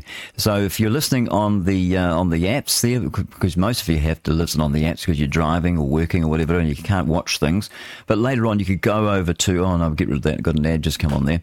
Um, if you go over to Rumble, we've just got a we just started a wee channel over there, and we've got uh, about 67 people. So it'd be really nice if we had a few more listers, a few more followers. Not too many, but I do it because it's quite handy to um, have a stream running there. And uh, yeah, well, I do it. I don't. We'll see how we go. Um, yeah, I used to have a massive channel at the YouTube, but that was all taken down right in the early days with Liberty NZ. They took that down pretty quickly. And uh, yeah, a lot of censorship went on right at the very beginning there. Nasty stuff, nasty stuff. When we had um, Dame Jacinda, she was running. And remember when she said anyone who is not vaccinated right now will not be able to enjoy the freedoms of other New Zealanders? Remember that she said that? Well, that was uh, that was a while ago now, but it was in, on Friday the twenty second of October uh, 2021. She said that, and uh, it was scary. They were scary days, weren't they? I, I, fe- I, felt they were scary, scary days. There we are. Um, did you get sucked into it at the very beginning in 2020? Did you think? I, I kind of did. Uh, even though I was trained as a homeopath, you know, back 20 years ago, uh, I sort of, oh gosh, there's a little rabbit. Oh, no, he's a hare. Oh, he's a big one. Another one. Oh, let me go and get him. I'm just going to, I want that uh, rabbit there. Uh, so what am I going to do? I just um, let me just play a nice record here. I'll just find a, a long one. Uh, this is, I like this. This is Ashley Monroe. Have a listen to this and then I'll come back with the weather. I'll just shoot this little blighter. Don't go away, mate.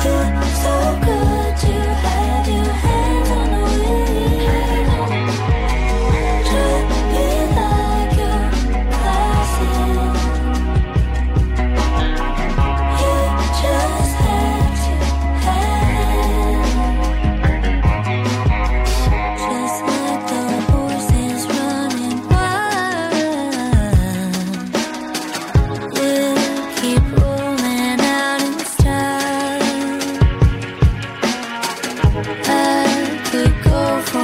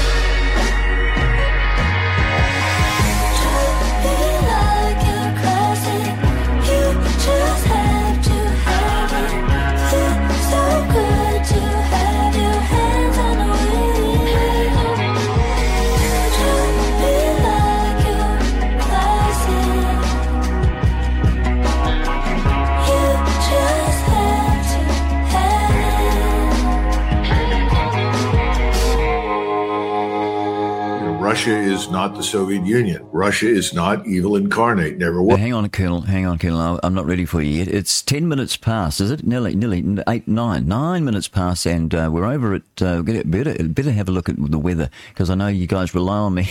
to tell you the weather, I can't believe it, but you do. And then we'll hear from Colonel Douglas Macgregor in a moment. He was a former White House advisor uh, for under the during the Trump administration. Now temperatures, the extremes right across the country. Whakatane, Wah, Whakatane, there's 16 and a half degrees. Alexandra, 5.3, that's the lowest. Tauranga has 31 kilometres of wind now. It's a bit breezy there. Not too bad, though, is it? No, it's dry right through all the main centres. There is, according to the Met Service, uh, the propagandist there at the Met Service, it is just dry, dry as a, a wooden god.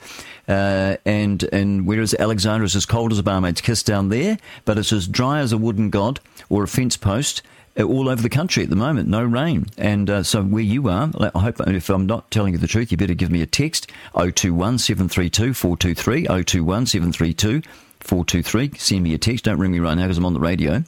Uh, and yeah, let me know if it's raining. Let me know if they're telling us fibs because apparently, according to Ian Wishart, they, they were hiding the information. NIWA, who sort of work, that's a government department, work they work hand in hand with um, the Met Service. That's why they don't have Weather Watch. That's why Philip Duncan's out of a job. Uh, because you know he obviously doesn't toe the line. He's probably not a he's probably not into the climate change nonsense, is he? A bit like our Augie Auer. Remember him? He's the um, Canadian fellow that came to live in New Zealand here years ago. Wonderful man, very bright man. He used to be on TV3 giving us the weather. I reckon they chopped him. I reckon they killed him.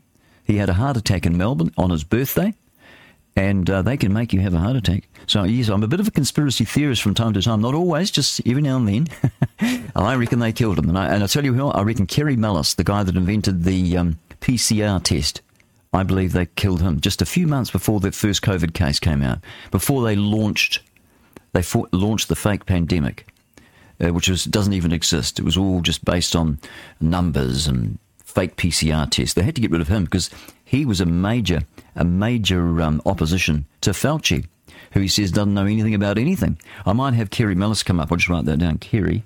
It's with a K. Oh, hang on. Find a pen that works. Grant. All right. Kary Mullis. I'll get Kary on. I think it's with a K. Kary Mullis. Mullis. And so we've got Colonel Douglas Macgregor. He's up next. And uh, we even make records here. We convert them to records and we play records. Uh, is a recording of um, Colonel Douglas Macgregor, and uh, so he knows what he's talking about. I'm not. I'm not sure I believe everything he says about Israel at the moment. Though he can't be right about everything, but you know, and you never believe anything you, you hear, do you? Believe nothing of what you hear. Nothing. Check it out yourself, and only half of what you see. Uh, so you've got to be careful there. Kary Mullis, I reckon they knocked him off and I reckon they knocked off Augie Auer. So you can't believe everything they tell you, uh, especially when it comes to weather and how, how the weather works. But I quite like that old Piers Corbyn. I think he's on the money. Now, the short forecast for Northland. This is a new one just come through just uh, just moments ago. For Northland to Taranaki, including uh, Taramanui, they just call it Taramanui down there. Also for the Coromandel Peninsula, mainly fine, or up there, wherever, you, wherever you're listening from. Showers developing in Coromandel and inland uh, Waikato this afternoon. Bay of Plenty to Taupo or Tupu. It's going to be mainly fine weather. Uh, it's beginning to be fine. And there, oh no, it's all going to turn to custard. You've got showers coming. Oh no, gosh, thunderstorms as well. Gosh, they didn't tell me this. Thunderstorms inland though. Oh, don't don't hang out inland. Oh, it is inland, Taupo. Oh, yeah. Oh, well, head for the Bay of Plenty then. That's what I would do. That's going to happen this afternoon and evening. It's going to be some thunderstorms. Oh, that's all right. They tell us. They were telling people that they were going to have thunderstorms. They never showed up. I don't think I don't think I've heard a thunderstorm for years. Well, not since last year anyway. Uh, for Wanganui to Taihape, also Wellington also, and Gisborne and Wairarapa, mostly fine today. Uh, there we go. They say mostly fine. Oh, but there is going to be some isolated showers. So showers in isolated areas. no, isolated showers in the ranges this afternoon and evening. Some of them are going to be heavy. So if you're out in the ranges, um, hunting, uh, you know, hunting, deer stalking, that sort of thing, just watch out. Uh, it, there may be some heavy showers, so take your parker along with you, won't you? Your parker. Do you still use that term today, parker? Take your parker. 14 past 6 and in Fjord, Nelson, Buller, and uh, top of the South Island. Top of the morning to you in Nelson, Buller and Marlborough. Also for Western, mainly fine weather. Isolated afternoon and evening showers in Marlborough. And Fiordland's going to be rainy day all day. Oh, sorry about that. Canterbury, uh, you're going to be clearing this morning, so it's clearing, and then fine spells. They'll be casting fine spells over you. It's going to be increasing, increasing uh, fine spells will be casting, and then in Waikato, uh, no, no, no, Otago. How did I get Waikato out of there? Where's Waikato? Not even on the map. Not even on the um, forecast. Otago and Southland partly cloudy, scattered showers near the coast, clearing from Southland this evening, and finally for the Chatham Islands, mainly fine in amongst the um, scattered showers. It will be fine in between the. I, I, you could just about. I could just make it up. I reckon I could just sit here and I could make the flipping thing up. So um, I want to bring you Kary Mullis. But right now, here's Douglas Macgregor. We're not going to play all of it, just the beginning. I find the first few minutes is where you get most of it. 15 past six. You know, Russia is not the Soviet Union. Russia is not evil incarnate, never was. Uh, Ukraine, on the other hand, I think has been the principal victim in all of this because the Ukrainian people were encouraged to see Russia through all the wrong lenses because it was in the interest of this minority to spur uh, on the war in the hopes of weakening, if not destroying Russia. You know, Russia today is more more powerful militarily and, and certainly economically than it's been since the 1980s. And that's largely as a response, a consequence of a response to us and what we did in Ukraine. This is Colonel Douglas Macgregor, a 28 year veteran of the U.S. Army who has previously served as the senior advisor to the U.S. Secretary of Defense. Colonel Macgregor has been an outstanding voice of reason on some of the most complicated geopolitical events around the world. I recently interviewed the colonel and asked him to share his thoughts on the future of Ukraine. In recent weeks, we've seen a massive shift of how US media is now presenting the Ukraine war. Just take a look at this article from the Wall Street Journal entitled, It's Time to End Magical Thinking About Russia's Defeat. It argues that Vladimir Putin's self confidence is soaring. The Ukrainian counteroffensive has not achieved the breakthrough that would give Kiev a strong hand to negotiate, while the US has shifted its priorities to the Middle East and the conflict between Israel and Hamas. Bipartisan support for Ukraine in the US has been upended by polarization in Congress, and as we approach the 2024 US presidential election, the Republican frontrunner, Donald Trump, is seen as a pro Putin ally and most certainly would not support additional funding for Ukraine. Many US politicians have now realized Russia is not losing in what has become a war of attrition. It appears that time is most certainly on Putin's side. In today's video, Colonel Macgregor explains how the US miscalculated Russia's invasion, how we overestimated our ability to build up Ukraine, and how this has backfired on America's own economy and ballooned our national debt to over $33 trillion. Today's interview is absolutely essential to watch, as Colonel Macgregor is a true American patriot who isn't afraid to say the truth out loud. And our interventions have always distorted the normal dynamics in the region. And our argument for being there was well, we're bringing everybody goodness and happiness and democracy and prosperity. And oh, by the way, our presence there is stabilizing and preventing conflict. Well, that's all nonsense. The opposite has been the case. Now make sure you watch until the end of today's video as I'll reveal a shocking piece of historical evidence that will completely change your perspective of the Ukraine war. But before I do, please give me a moment of your time as I want to tell you a personal story No, about a I haven't got time. So that we can see what I'm telling you. you first, that was what three minutes. That's all you need for Douglas Macgregor. Just three minutes. And I don't know who that other guy was. I was off making a cup of coffee. I missed that flipping hare, didn't I? He, well, as soon as I played Ashley Monroe, um, he um, he just uh, turned around and ran around the corner. And, you know, I'll get out there in my slippers, you know, with the shotgun. just a waste of time. Oh, did I tell you? I put it on the Facebook. Um, if you have a look at uh, the Liberty NZ Facebook page, you can go in there and follow us or friend us. We friend everybody. Uh, no, we friend. Yeah, we don't like anyone, so but we friend you. You know, we're not real friends, are we?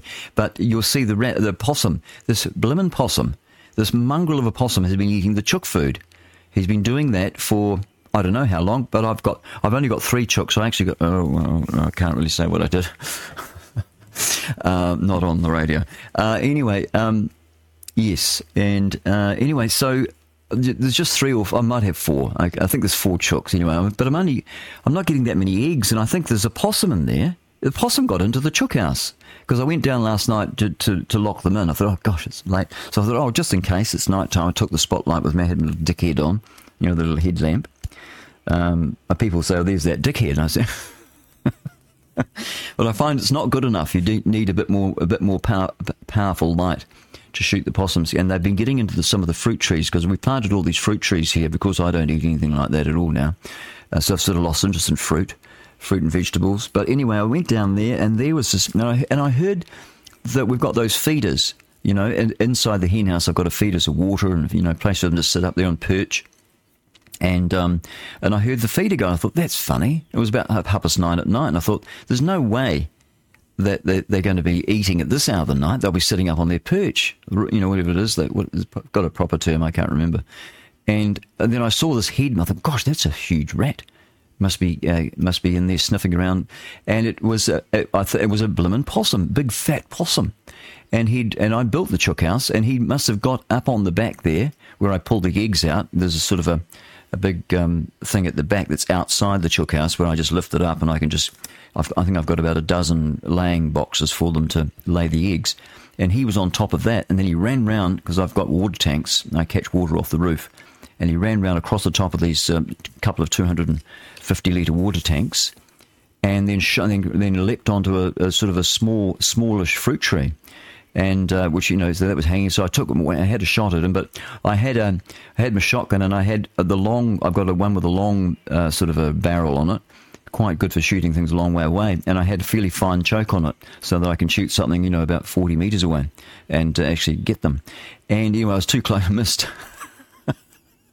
Because I had this spotlight underneath, you know, and you know, and bang, missed. I, I got it. I sort of got him a little bit. He sort of crawled across the across the ground. Then I then I plugged him. I let him get out about oh, 30, 20, 30 meters away, and I gave him a shot got him then.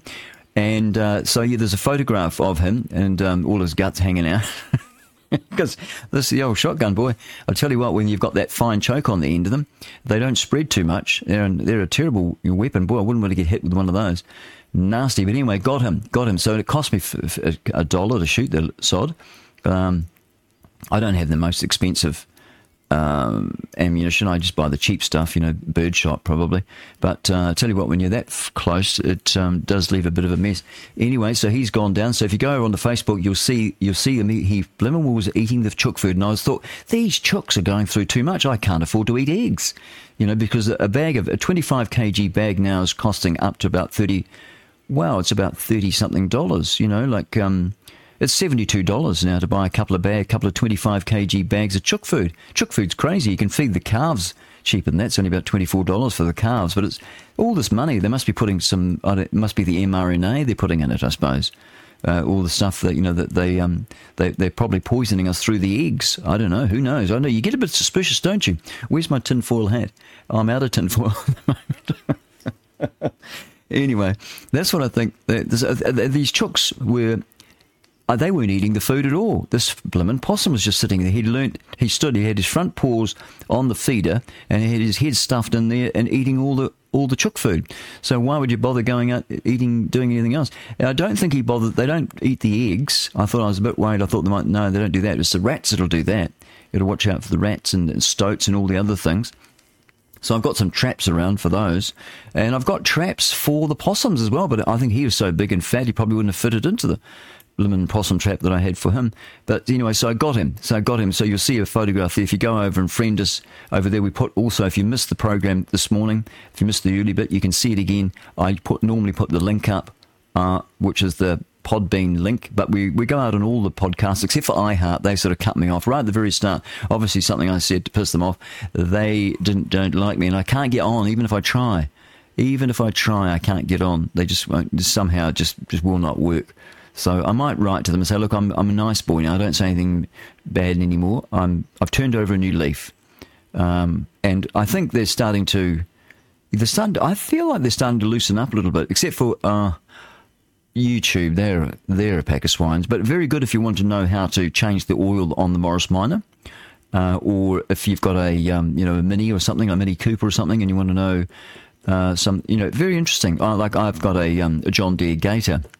I have to have one that's low to the ground because I'm frightened of flipping the thing over. You know, the, so many people get killed on those quad bikes on the hill country. And so I don't buy one of those. I've got one that's quite low. It doesn't have a roll cage on it, though. I might actually put one on. Uh, I've just got to figure out how to do that. But I, I've nearly nearly tipped it over a couple of times. But that's only it's only about sort of oh I'd say I'd be lucky if it's four five inches off the ground. So I do have to be careful where I go with it. About four or five times over since the time I've been here, been about three years. I have had to actually go and get the tractor. Oh, once I actually got the gator stuck. You know, because on some of the hills there, the way the cars they walk around the side of the hill and they leave these things, and and you know, sort of like you know tracks and that and the grass was growing quite long it was in springtime and it was long grass and i didn't have enough stock at the time and uh, i went i got caught and got sort of straddled there and i said i walked down grabbed the truck and went up with the truck and got stuck with the truck as well and then I thought, oh, far out. um, What's the? Then I got the tractor. I've got a, I've got a um, a Kubota, a 95 horsepower Kubota. It's quite reasonable, reasonable size.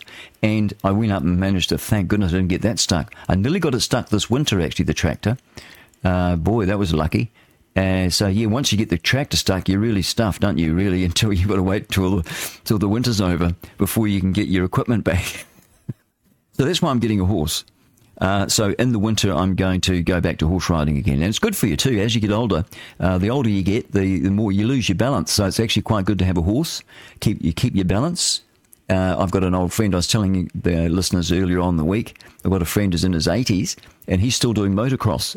Uh, and he goes, I don't know if I think he does. It's competitive old chap in his 80s doing motocross you'd think gosh it'd be dangerous if you fell off that but he said it's fantastic for the for the um, for the uh, balance. And he and actually I met him lovely guy him and his wife.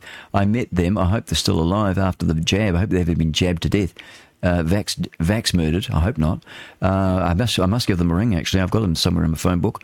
Uh, but he sold me the Gator the um, sold us the um, the John Deere Gator. Fantastic really fantastic vehicle. Got a diesel engine in it.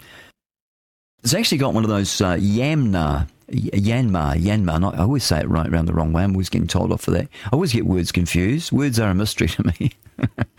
you know, whip them around. They said I was dyslexic, dyslexic, or however you say it. And, uh, and I said, oh, no stuff that. My mother said, no, he's not. she said, don't believe what they're telling you. just go and work a bit harder. Just go and read. And I am. I have. I've got some sort of a problem. They said it was when I was jabbed as a child. They said they vaccinated me. Oh, there's a little rabbit. No, let him go. He's too small. You go. You go home to mummy and eat more greens, and I'll get you in about a couple of months' time when you're bigger. I'll let them grow a bit because they are good eating. The rabbits. I'm not sure about hares. They're sort of like rat looking, aren't they? Got rat teeth.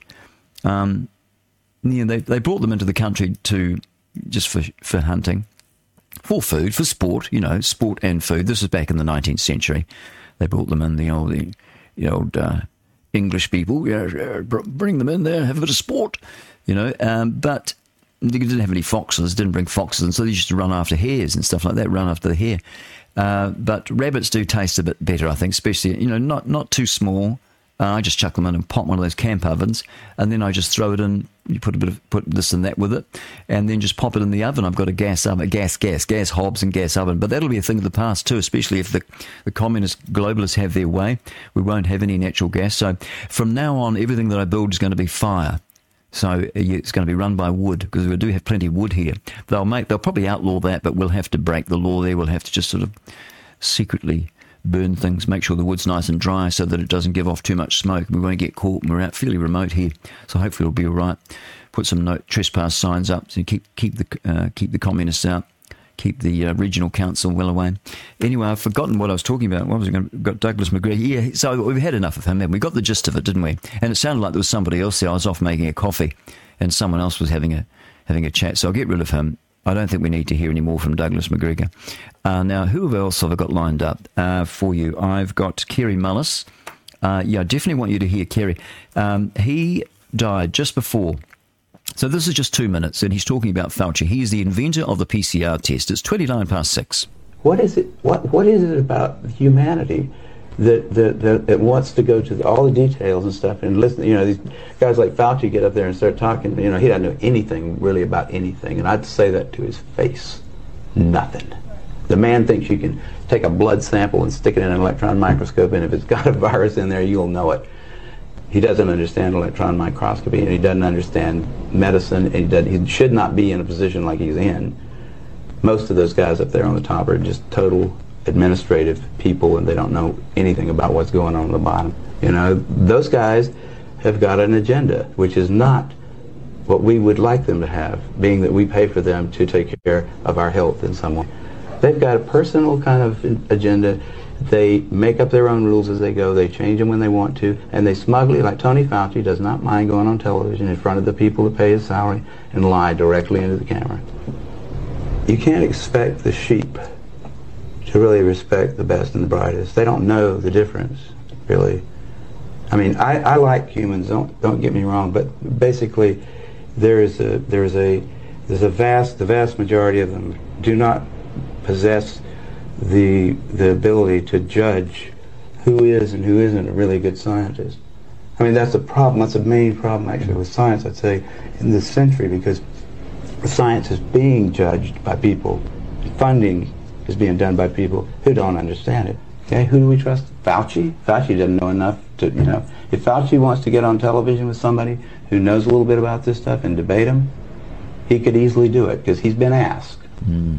I mean, I've had a lot of people, president of the University of South Carolina asked Fauci if he'd come down there and debate me on the stage in front of the student body because I wanted somebody who was from the other side to come down there and balance my, because I felt like, well, these guys can listen to me, but I need to have somebody else down here that's going to tell me the other side. But it was- Fauci didn't want to do it. No, that's Fauci. Now, now also um, Mikki Willis, M I K K I, Mikki Willis.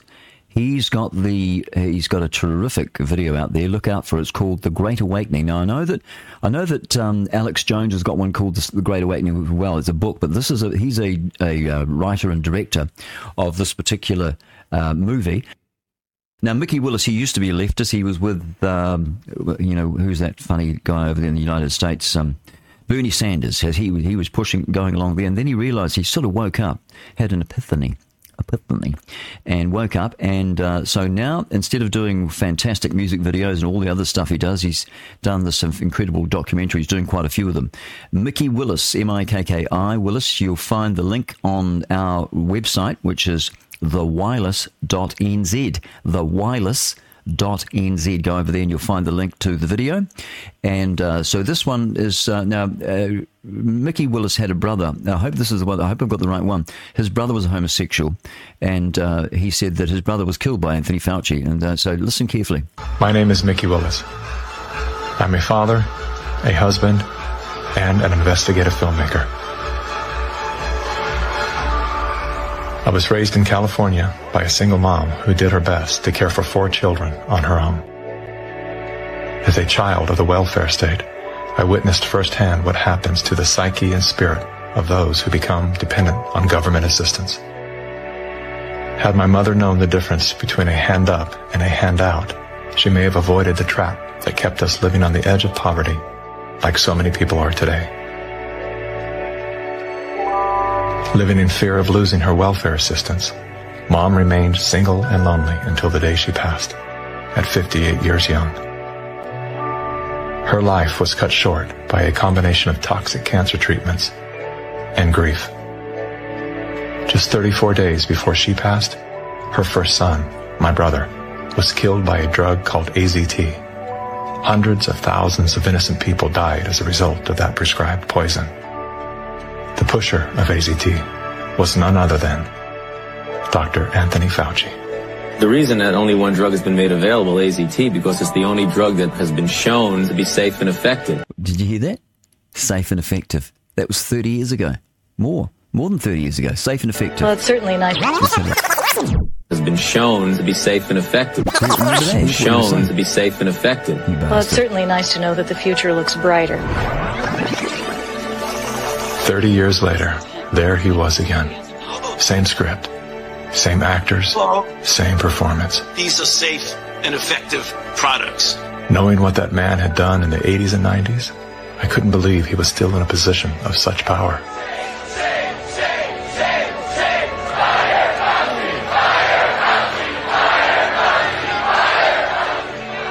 As the world descended into synchronized tyranny, I began to ask myself, how did they get everyone to go along with this? Great. Oh, it feels so good. I know. Obsessed with finding the answer, I began studying every moment in recorded history where masses of people devolved into a state of self-destruction. Down that rabbit hole was where I discovered the work of G. Edward Griffin. Gentlemen, again let me say welcome to our home. Since the 1960s, Mr. Griffin has been warning the world of the communist plot to overtake America. Yes, I know. Communism. Mr. Gorbachev, tear down this wall. That thing we've all been told fell with the Berlin Wall. How do you measure such an astonishing moment in history? It was Napoleon who said, History is a lie agreed upon. Ironically, there's no evidence that Napoleon ever said that. No evidence whatsoever. Wow. What about that? Mikki Willis. Go and see the whole documentary. It's about one hour and 47 minutes, I think, from memory. One hour and 40 minutes. Be, be the best hour and a half you've spent. Uh, gosh, I learned a lot from that. And I chopped it all up into bit, little bits and pieces, you know, one minute, two minutes, five minutes, some of them a bit longer, uh, so that I could play it to you, dear folk, to my lovely listeners, so that you can get a bit of a snippet, a bit of an idea. So, because you haven't got time, have you, to watch all the stuff? People send you stuff. Do you get, you know, I've got people that just send me stuff continuously.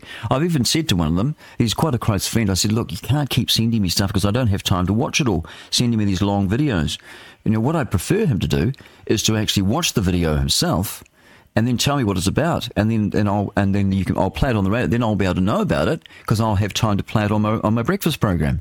And he's got a beautiful voice, John G. And I'm asking him, come on, John, do that for me. But he's just busy sending me stuff, and I just you know he's a lovely, lovely chap. Um, but people, I've got other people too that just send me stuff continuously, and I really appreciate it. And I always give them a thumbs up. I thank them for it, but just don't tell them I said this. But um, really, I'd prefer if they just send me a send me a recording of themselves speaking into the phone, a little MP3, and uh, and then and then cut some bits out. You know, you can get free you can get free editing software now online, sort of open open uh, source software, and uh, you can record the whole thing and just send it to me. Send me a, send me a half hour program if you want. Go for your life, and I'll play it.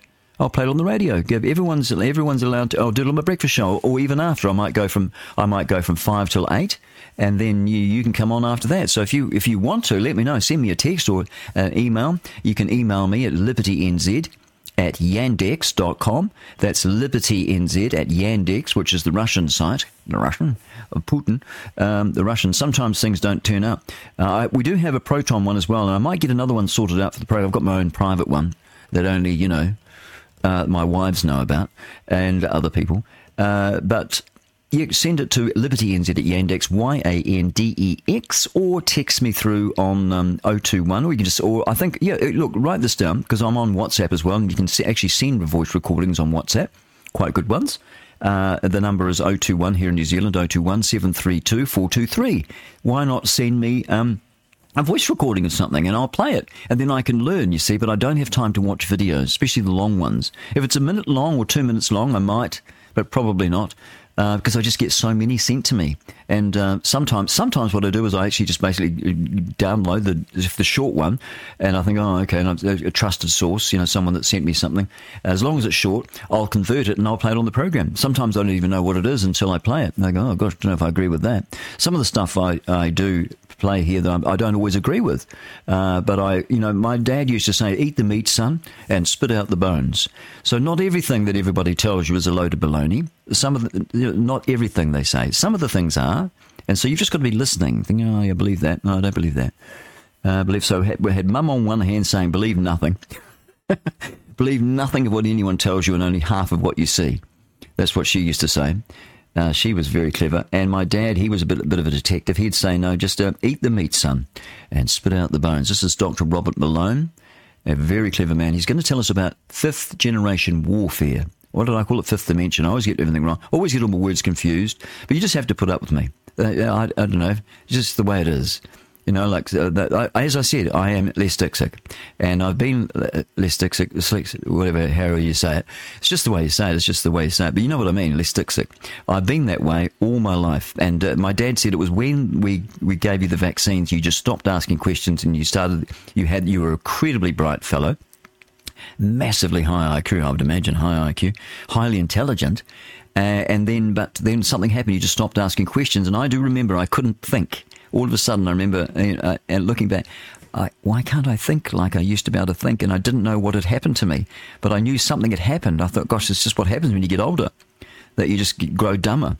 Uh, but I, I was really bright, and really intelligent. And my parents said I was really asked a lot of questions, really interesting questions. You know, like how big is the world, Dad? Like how long does it go on for? He, he, he said you asked me when you were really young, and I told you we live on a globe that's spinning at a thousand miles per hour, and you didn't believe me. I said no. It just didn't make sense to me. I, I, I, I said no. There's no way we are living on a globe. It's completely flat. I just wanted to know how far it goes out in the distance. Where's the end of the world? Is there is there is there an end of the world? Well, the Bible says world without end. If you get a King James Bible, it says world without end. So even though you've got this, um, you know, for those of you who are flatties, even though you believe that the, the Earth is a like a pizza, and the South Pole's no South Pole. It's just the, the southern part is just a sort of like a like a seal. You know, like the Bible says, the Earth is um, you know it's like a seal. It's turned like a seal. Um, boom, you put, put a seal down. You've got that r- lip lip around the outside, haven't you, with the wax. And that's that's what the flatties say. The flat earthers they say the Earth is like a pizza, and the ice wall is about 150 feet high all the way around the outside, and it's, it's like a merry-go-round, and people just go round and round the world like that, flat. They don't go. It's not like a spinning ball, you know. I mean, how would you stay on it? But that was I. I was a flat earther when I was born. I was born a flat earther, and then they talked me out of it when I went to school. They said, "Well, Dad started it." He said, "No, no, we live on a globe, and we didn't have any globes in the house." Uh, and I said, "Well, what do you mean?" You know, so it was hard for them because we didn't have TV, and um, then 1963 or something, we didn't have telly. And um, what else we didn't have? Oh gosh, we didn't have the. I mean, I didn't get my first mobile phone until I was 29. 29 years old when I got my first mobile phone. It was, a, it was one of those Motorola bricks. And it was quite expensive too. It was about five and a half thousand dollars to buy that thing. Apparently, I needed it. we had a perfectly good secretary who used to take the phone calls for us. There's no reason why I needed it. It was actually a blooming curse. I lost a sale having one uh, because the I had the seller in the car with me, and the buyer was talking away, and I had the volume up too loud, and he heard the whole conversation. and so, you know, you don't really want that. You don't want buyers and sellers hearing each other's conversation. back in the day, back in the day when I used to sell real estate up in Titirangi, oh, it was great though. But I didn't need a, a mobile phone. No one needs a mobile phone, not really. But now everyone needs it. I mean, do I need it? Not really. No, I, I actually I don't. I, uh, I don't. What was I talking about before I went off on a tangent? Oh, I don't know. I need a producer. That's what you do need. You can't do this job on your own without a producer. So if you want to be a producer, uh, and if you've got time to waste, it's um, it's a uh, it's a voluntary uh, sort of a, uh, job. Uh, can't afford to pay you. Uh, not because, and it's only because I can't. You can't get advertisers. No one wants to advertise. I've got people that love love listening, they, and but they can't advertise. They can secretly they could shoot me some money, buy me a coffee or something. You can do that. Buy me a coffee. Why not? I think it's five dollars, isn't it? Buying a coffee. Go on there. There's a click. There's a there's a little clicker at the bottom there. A link. A link they call it, and that'll take you to buy me a coffee. It says um, PayPal, but PayPal defunded me. They stopped. They they said I wasn't allowed to, and yet I was using PayPal fine, buying things, you know, saddles and stuff for the horses and all that sort of stuff from overseas. Had an Indian fellow that was selling me those necklaces, um, the collar that go around the horses for for pulling things and bits and pieces. I was really into that, into that. Um, uh, you know, so the horse and cart sort of thing. And I'm going to I'm going to get into that. That's something serious. But anyway, they uh, yeah, so buy me a coffee because um, PayPal shut me down, and they do that, and the bank shut my account, and you know that's you know we are living in uh, tyrannical times, folks. Tyrannical times when you can't speak freely. And uh, so far, I'm here. I'm okay. Uh, we were applying for a license to go FM, and uh, working with a um, what they call a, a spectrum engineer, and then all of a sudden didn't hear from him again. you know, and, and, it was going to cost quite a few, quite a few thousand dollars to set up and everything. And this spectrum engineer, and I kept e- emailing. He was supposed to come back with a plan, and uh, so obviously once he, once he found out who I was, and probably went and had a look online, didn't you? All the terrible things they say about me, and then he probably had a listen, and think, oh no, not that Bible basher. You know, they're the worst of the lot, aren't they? Those um, Bible bashing people, and. Um, you know, and some of the things I was saying about the um, the fake jab and the um, the fake virus and all that, and he probably thought far out. Well, there's no way I'm doing this. I, I probably won't be allowed to anyway. So basically, I couldn't get anyone. There's all these people out there, and they've obviously sent it. So I can't actually go and do and get an FM license. So it's going to be pirate. Don't tell anyone, but I'm just going to go pirate, and um, I'm just going to get one of those microwaves. Apparently, I've been looking at it online. I've been looking at it, and what you do is you you basically well, I can't I can't say too much, but there is a way where we can actually go out and uh, you could actually get a if you wanted to help, you could actually help. You could just I will show you how to do it. You, you I've got these people over in the United Kingdom, and they make these very nice transmitters, a little low power one, but I can actually get one that's a bit more souped up, and they'll never know. They never check on it. And so we can actually transmit, and so you can actually take my broadcast. You can simulcast, especially if you like music. Of course, there's only there's only um, two types of music, isn't there? Country and Western. So if you like that, well, then you'll be able to get one of these, and it doesn't cost very much. I don't know, it might be a grand or something like that, maybe a bit more. And you get an aerial as well. It all comes in. You can put it on the house, and you can take the feed off the old uh, off the radio, and uh, you know, 192 kilobytes per second or whatever it is, and then you can just shoot it out into your area. So that will be a really good way of getting the message out there, and you could do that in your town, all over the place, couldn't you? And um, I think they make they might make us pay a wee bit of money. It might cost you three hundred bucks a year as well for a low power license um, for the music because I do play music. I'm allowed to have one here, and I'm allowed to simulcast for my fee. I pay a bit more, but you could do that and then we could get the country. Not only could we give, give, get the country music out, but we could also get the breakfast program out with me yipping or yibber jabbing away, you know. And so that was the way you could do that. We could do, we could cover the whole country, and that would be a way, wouldn't it? Just don't tell anyone. Like, don't tell any leftists that might be listening. Uh, oh, they might be listening. Uh, yeah, but then they don't know where we are, do they? No one knows where we are. And you just, you know, you just write to me on mum's the word sort of thing. And then we can have our, um, we can have a proper, a nationwide network, can't we, of low power radios. And we can soup them up a little bit. You could probably probably soup it up to 30, 30 watts, only about half a watt or something, and it's not very long. It doesn't go far, one or two kilometres or something, but if you put it up high on the hill, it'll go for ages. So that's what you want to do. You just have a nice little radio there, maybe have a solar, stick it up on the hill, build yourself a bit of a platform, and um, then what do you do then? Um, have, have a solar panel and a bat, couple of batteries just to keep the tranny going. Plug it into the um, into the uh, little transmitter. It's just like a cake tin and then you just make sure that it doesn't get wet or you know nice dry area and there's plenty of ventilation. And uh, do you need a computer? No, no, you don't. You just need a you just need a, a receiver. Oh no, you just we just put a phone up there and plug it in, And I suppose you need a little controller, wouldn't you? Just keep charging your phone. You just have a phone, and then just plug it into the um, into the uh, transmitter, the little um, what do you call it, the FM transmitter. You've got the aerial. Build a bit of a tower or something if you want to. If you you can do that, and um, out of bamboo or whatever, however you want to do it. And uh, yeah, and then then you, we can all do that right throughout the whole country, and we can get the news, we can get the liberty, we can be we can be free, and they can't stop us all if we all do it.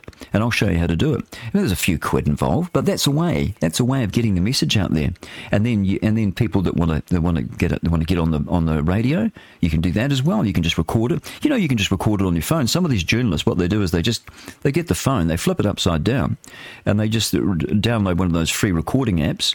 And then they put, you know, they just convert it to. Make sure it's MP3 if you can, though. It's much easier for me. Then I don't have to go changing it. I don't. I haven't got time to listen to everything. You see, so if you just convert it and you can send it in, you know, and I might not agree with what you're saying, and I, I might even say, you know, opinions expressed are not necessarily those of Grant Edwards or the Liberty NZ uh, broadcast. I might say that at the beginning, but we'll give you we'll give you a chance, and it'll be a nationwide network, and we could be we could be all over the place with just these little low power things, but you could suit them up a bit, don't you know? We'll go get get a, bit souped up, and then yeah, why not? I mean, they're not going to. No one worries about that anymore, do they? I don't know, but that way that's a way of getting around it. Because if I go for a high power license or even a medium power license, they'll be watching me like a hawk, and I won't be able to say half the stuff. I won't be able to tell you the truth about the fake jab, eh, about the fax murderers. I won't be able to say anything like that. And they'll come and shut me down. I mean, I mean, I could could have a visit from Mr. Plod, the boys in blue, but I think that Mitchell's got them busy. He's got Andrew Andrew Coster busy with the gangs. But I'd be wary about that. I'd be wary because sometimes they, they make new laws and they pretend that it's for one group, you know, for the gangs. Uh, but in actual fact, it actually takes away our privacy. Like that law that says that they can just search any vehicle, that was designed for the gangs, apparently. But that means they can come and search your vehicle without a warrant. And that's against the Bill of Rights. But they've got this new, they've overridden the Bill of Rights, and they've got these new powers now to search any vehicle without a, without a warrant. They can do that, and they can come and search your house, and they can just pretend that you're a gang and, under those powers. And that's how they do it. And you know, and the other thing is too. I, one of the silly things that one of the, I don't like about Mitchell. Some things I do like. I don't really trust any of them, but um, I don't trust any politicians. But one of them I, that I do like is the one. Uh, no, no, no. This is the one I don't like. Sorry, I, I can't remember the one I don't like, but I'll think of it in a minute. Uh, but the one I don't like is the facial um, he's silly. It's silly. He says that gang members will not be allowed to go out in public with gang tattoos on their face. They have to wear women's um, foundation to cover up their gang patches or they'll be arrested. That's what he's saying. Now that's silly, isn't it? Because that's freedom of expression. The Bill of Rights doesn't say, you know, if you go and have a look at it, it's on legislate.gov or legislation.gov. I can never remember. So look it up. The Bill of Rights, New Zealand Bill of Rights, 1990 and it says that you have the right to freedom of expression. It doesn't say free speech, it says expression of any form any, in any way. Go and read it, it's very easy to read. The freedom of expression. So one of the clauses, 11, 12, 13 or something, you've got the freedom of, freedom of religion. You can practice your religion in public or in private, no matter what it is. Even if you're a Muslim, you can go out there and practice it in public or private. And uh, they can't stop you, except the cops do. They stop me. They threaten me with arrest if I keep going, uh, preaching my religion. And um, but he, he's it's freedom of expression. So for, for the gang members to have their facial, um, you know, the mongrel mob facial tattoos or whoever, uh, he's going to ban that. Uh, so that's against that's against freedom. They're, they're expressing themselves, aren't they? They're, they're they're communicating with you that they are gang members. That is expression, and so that's it's actually against the Bill of Rights for Mitchell to do that. So I think Mitchell, here he is, the Minister of Police, and he doesn't even know the Bill of Rights. So you can't do that, mate. I'm sorry that you just cannot do that. So know I like to know who the gang members are anyway, don't you? I, I, I want to know. And he's going to stop them wearing a patch. Well, that's a freedom. That's freedom of expression. That patch on the back is they're expressing to us. Uh, they're telling us who they are, who they belong to, and I think it's fine. Uh, What they should be focused on is the crime, not what they're wearing. You know, it's like they do the same in the UK. They say, "Oh, we're going to ban the hijab." Why would you bother banning the hijab? Why would you do that? Or ban all the stuff? You know, just let them go. It's only clothing. It's not. It's not the problem. The problem is the Quran. The Quran is a book of, of death and destruction. It's absolutely shocking. I mean, it's just like it's just the Mein Kampf for war. I mean, people people go and say, "Oh, the Bible's like that." There's a lot of. Well, there is, yes, but it's sort of there's reasons for everything. You know, it's not just willy nilly. It's not just you know slaughter like like we saw in, on October the seventh when those Muslim terrorists following the Quran, very very good, very religious people, and they were they were good good Muslims following the Quran, killing the Jews. That's what they're supposed to do. It doesn't actually say kill the Jews there, but kill kill all the unbelievers. That's in the Hadiths. That's the writings. Apparently, it's the writings of Muhammad, but it's not actually. It's the writings of Roman Catholic Church. They wrote the thing for him, according to a, Spanish Jesuit by the name of Alberto Rivera. He was a Spanish Jesuit, and he went over to the Vatican and he trained there with other other classmates under Cardinal Bea, and Cardinal Bea taught him that the uh, Islamic, the Muslim religion, was created by the Roman Catholic Church because they wanted to harness the children of Ishmael. That's Abraham's uh, son to the Egyptian handmaiden, uh, her name was Hagar or Hagar, however you want to pronounce it, uh, who's a half brother to the Jews, a half brother of um, Abraham's. Um, Abraham had had a wife as well as the handmaiden because she thought she couldn't have a baby. So he's the eldest, and normally all the all the promises they go to the eldest, but the promise wasn't to him. It wasn't to Ishmael, the father. He's the father of the Arabs. There's no there's no Palestinians. That's just a made up term. It's a bit like Aotearoa. It's just made up, made up by Europeans, and uh, not not by Maori. It's a mythical mythical thing. And anyway, so um, that, that's that's what's happening. So you've got uh, half brothers. This whole war is all about these half brothers. And now, uh, and now I've lost my train of thought, which happens from time to time. Uh, what are we up to now? Seven minutes to, and I, have completely forgot what I was talking about. I, I was going to, um, I was going to give you. Um, gosh, I wish I could remember. Was I was on on a roll there, wasn't I? this is why you need a producer. I need to have a producer. So what I've got to do, I build some more cabins and get some more staff. I need I need a, um, a milkmaiden to look after the ewes. Um, we've got we've got some sheep here. I'll be milking the sheep because the Bible says that the milk of the ewe is really really good for you. It is good. You that's for drinking, and it says the milk of the kine, which is cow, K I N E is cow.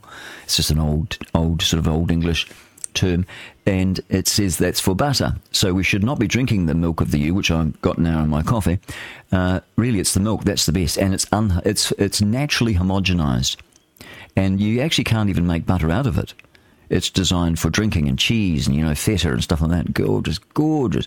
And I have had a milking, a sheep milking operation. I did one as an experiment. People said, "Oh, you need to do a business plan." I asked stuff that.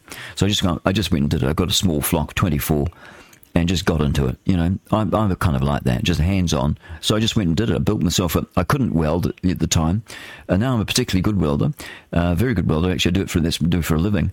Uh, but back then I couldn't, didn't know much about welding, but I was a builder. I've been a builder since I was very young, actually, and so I built myself a, a milking shed and uh, and I could milk eight sheep at a time. And I bought a, a proper um, you know milking equipment, you know, electric with um, you know the, the proper. Uh, it's got to be the right sort of um, you know the um, actual. It's a bit a bit different to a cow. You know, the cows go. That's you know the sucking thing. Um, but with a sheep, it's a bit quicker, I think. Bit faster. They like to milk a bit faster because the little you see the lambs. He's trying to emulate the lambs. You see them. They get under there and lift the back legs off the off the mother, banging away there. You know, trying to get the um, get the, the milk out, and so you've got they've got the machines have to emulate that, and so that's what I did, and um, so we'll be having some milk, and we'll be building these buildings, uh, and we'll be having people in. If you're a builder, you know how to build. You can come and you can do some woofing. It's not really woofing. It's um because that's to do with agriculture. Uh, what is it? Um, um, sort of organic sort of stuff, isn't it, woofer? But it's kind of like that. You come and you spend, you know, you stay the night. We give you a feed, give you some breakfast, uh, give you some lunch, and um, you stay you stay over and you work for like three or four hours or something like that, and then we look after you, feed you up well, give you plenty of good old beef, no vaccinate, no vaccines in the uh, in the stock, none whatsoever, no um, no antibiotics, which don't work anyway. Uh, if we have a problem, we uh, we just lance it. If there's a problem there, if there's a bit of woody tongue or something, we just uh, treat it properly. Uh, none of this uh, antibiotics; they don't help. All they do is rot your teeth and um, and make you sick, make you uh, more unwell. Same with the vi- the the, the, uh, the vaccine; they just keep you ill. They, they don't want you fully healthy. And they don't want you eating the right type of food. That's why they say don't eat too much meat and stay off fat and watch out for cholesterol and all that. It's all absolute lies. A load of rubbish. Why would it be lies? Well, because the guy that runs the show, the guy, the beast uh, that runs this uh, whole world, is the um, he's the father of lies. So you, you why would you expect anything to be truthful here? It's all it's all lies. You know, and we see it in the media now, don't we? Just absolute poppycock, absolute lies. But that's the way it is. Now, um, I do have this Islamic preacher who's in a taxi now. So what are we hear? Did we hear from Robert Malone? I did, didn't I? Fifth generation. We'll just, uh, it could be a bit long. We might have time for it. I want to, maybe I'll do Robert Malone after. We're talking about the fifth generation warfare. Did I play that? I don't know. I can't remember. Here is an Islamic preacher and the taxi driver. Have a listen to this. Islamic preacher Zakir Naik. This was sent to me by Oh, a listener, me. actually. He got into a taxi, apparently, in London. He said out loud to the driver, he said, Brother, please turn off the radio. Because the Holy Quran commands I'm not allowed to listen to music. Because in the time of the Prophet, there was no music, especially Western music, which is uh, the music of the unbelievers, the music of Satan. The taxi driver politely turned off the radio, stopped the taxi, and opened the door. Zakir asked him, What are you doing, bro? The taxi driver answered politely, In the era of the Prophet, there were no taxis, there were no bombs, there were no shortcuts, there were no loudspeakers in the mosques to wake up the newborns and the elderly and the sick the, at the eerie hours of the morning or of the night. There were no suicide bombings, no AK 47s. There was peace everywhere, mate. So shut up, step outside, and you can wait for a camel. I did a very good job of that. It says it's three minutes long, but you can see it just goes into nothing. And I forgot all about that. I meant to fix. I I better put that in um, in, in the editing booth. I just don't have time to do it. Here's Dr. Robert Malone. I think we've got time for this. It doesn't go for too long. Uh, yeah, news is coming up in a couple of minutes. Yeah, we do have time. We've got time before the news. Here we go. Dr. Robert Malone. Malone talking about not Maloney, Malone talking about fifth generation warfare. Who are, who are they? People say, "Oh, this is what they are doing." Who are these people? We don't know. Here's Dr. Robert Malone. In true fifth generation warfare, you do not know who your opponent is. Example Who is responsible for who's the puppet master behind the COVID crisis as, we, as we've experienced it? Who is it? Anybody here know? Was it Klaus? No. There's something above Klaus. Was it Biden? Um, was it Tony Fauci? These are all surrogates. Okay? You don't really know who is managing the message that has been propagated. Hey, I'm listening to TNT Radio and Kelvyn Alp's on. Have a listen to this. uh, website that was investigating, like we are, the scam that is the Christchurch massacre. Yeah, now I can see in that photo that you. I, I wouldn't like to be on the other side of that lineup against you there, Calvin. Um, so listen, drop your journalist um, um, sort of face just for a second. What do you really think and feel? And by the way, you, you're allowed to swear. Uh, um, what do you really think about these people that have done this to us? Evil. I suppose it's really the one word that sums them all up. These people are bought and paid for. We've got political whores in Parliament. We've got prostitutes masquerading as legacy media. Um, we have, uh, like I said, um, police running cover for them. They're, we've, they've basically cut off any redress that people have. These people over time have taken incremental bites out of the uh, rights and freedoms of people. They always tell us it's for our safety, or they make it sound so logical and so plausible. But what people don't realize is there's a master plan here. So they take a bit from here, a bit from here. They affect this group over here and this group over here. And when someone starts to catch on, they use the power resources of the state to go after them and try to completely and utterly wreck them. They've done that with us. Uh, when we right, got Calvin, raided. I'm going to have to stop you there because we have run out of time. But a perfect way to end the show. They are evil, ladies and gentlemen. Without doubt. Be a part of the conversation and follow TNT Radio on Gab, Gettr, and Twitter. Now, TNT Radio News. For TNT Radio News, this is James O'Neill. House Republicans introduced a resolution to formally authorize their impeachment inquiry into President Biden on Thursday. The resolution, introduced by Representative Kelly Armstrong, directs existing House committees to determine whether sufficient grounds exist to impeach Biden, as the GOP led panels have probed whether the president benefited from his son's foreign business dealings or abused his office. The inquiry was first opened by former Speaker Kevin McCarthy, who announced it without a vote. The White House has continually cited how Republicans, including those leading the impeachment inquiry, criticized Democrats for opening an inquiry into former President Donald Trump in 2019 without a vote. So House Speaker Mike Johnson wants the full House to vote on it to authorize the inquiry.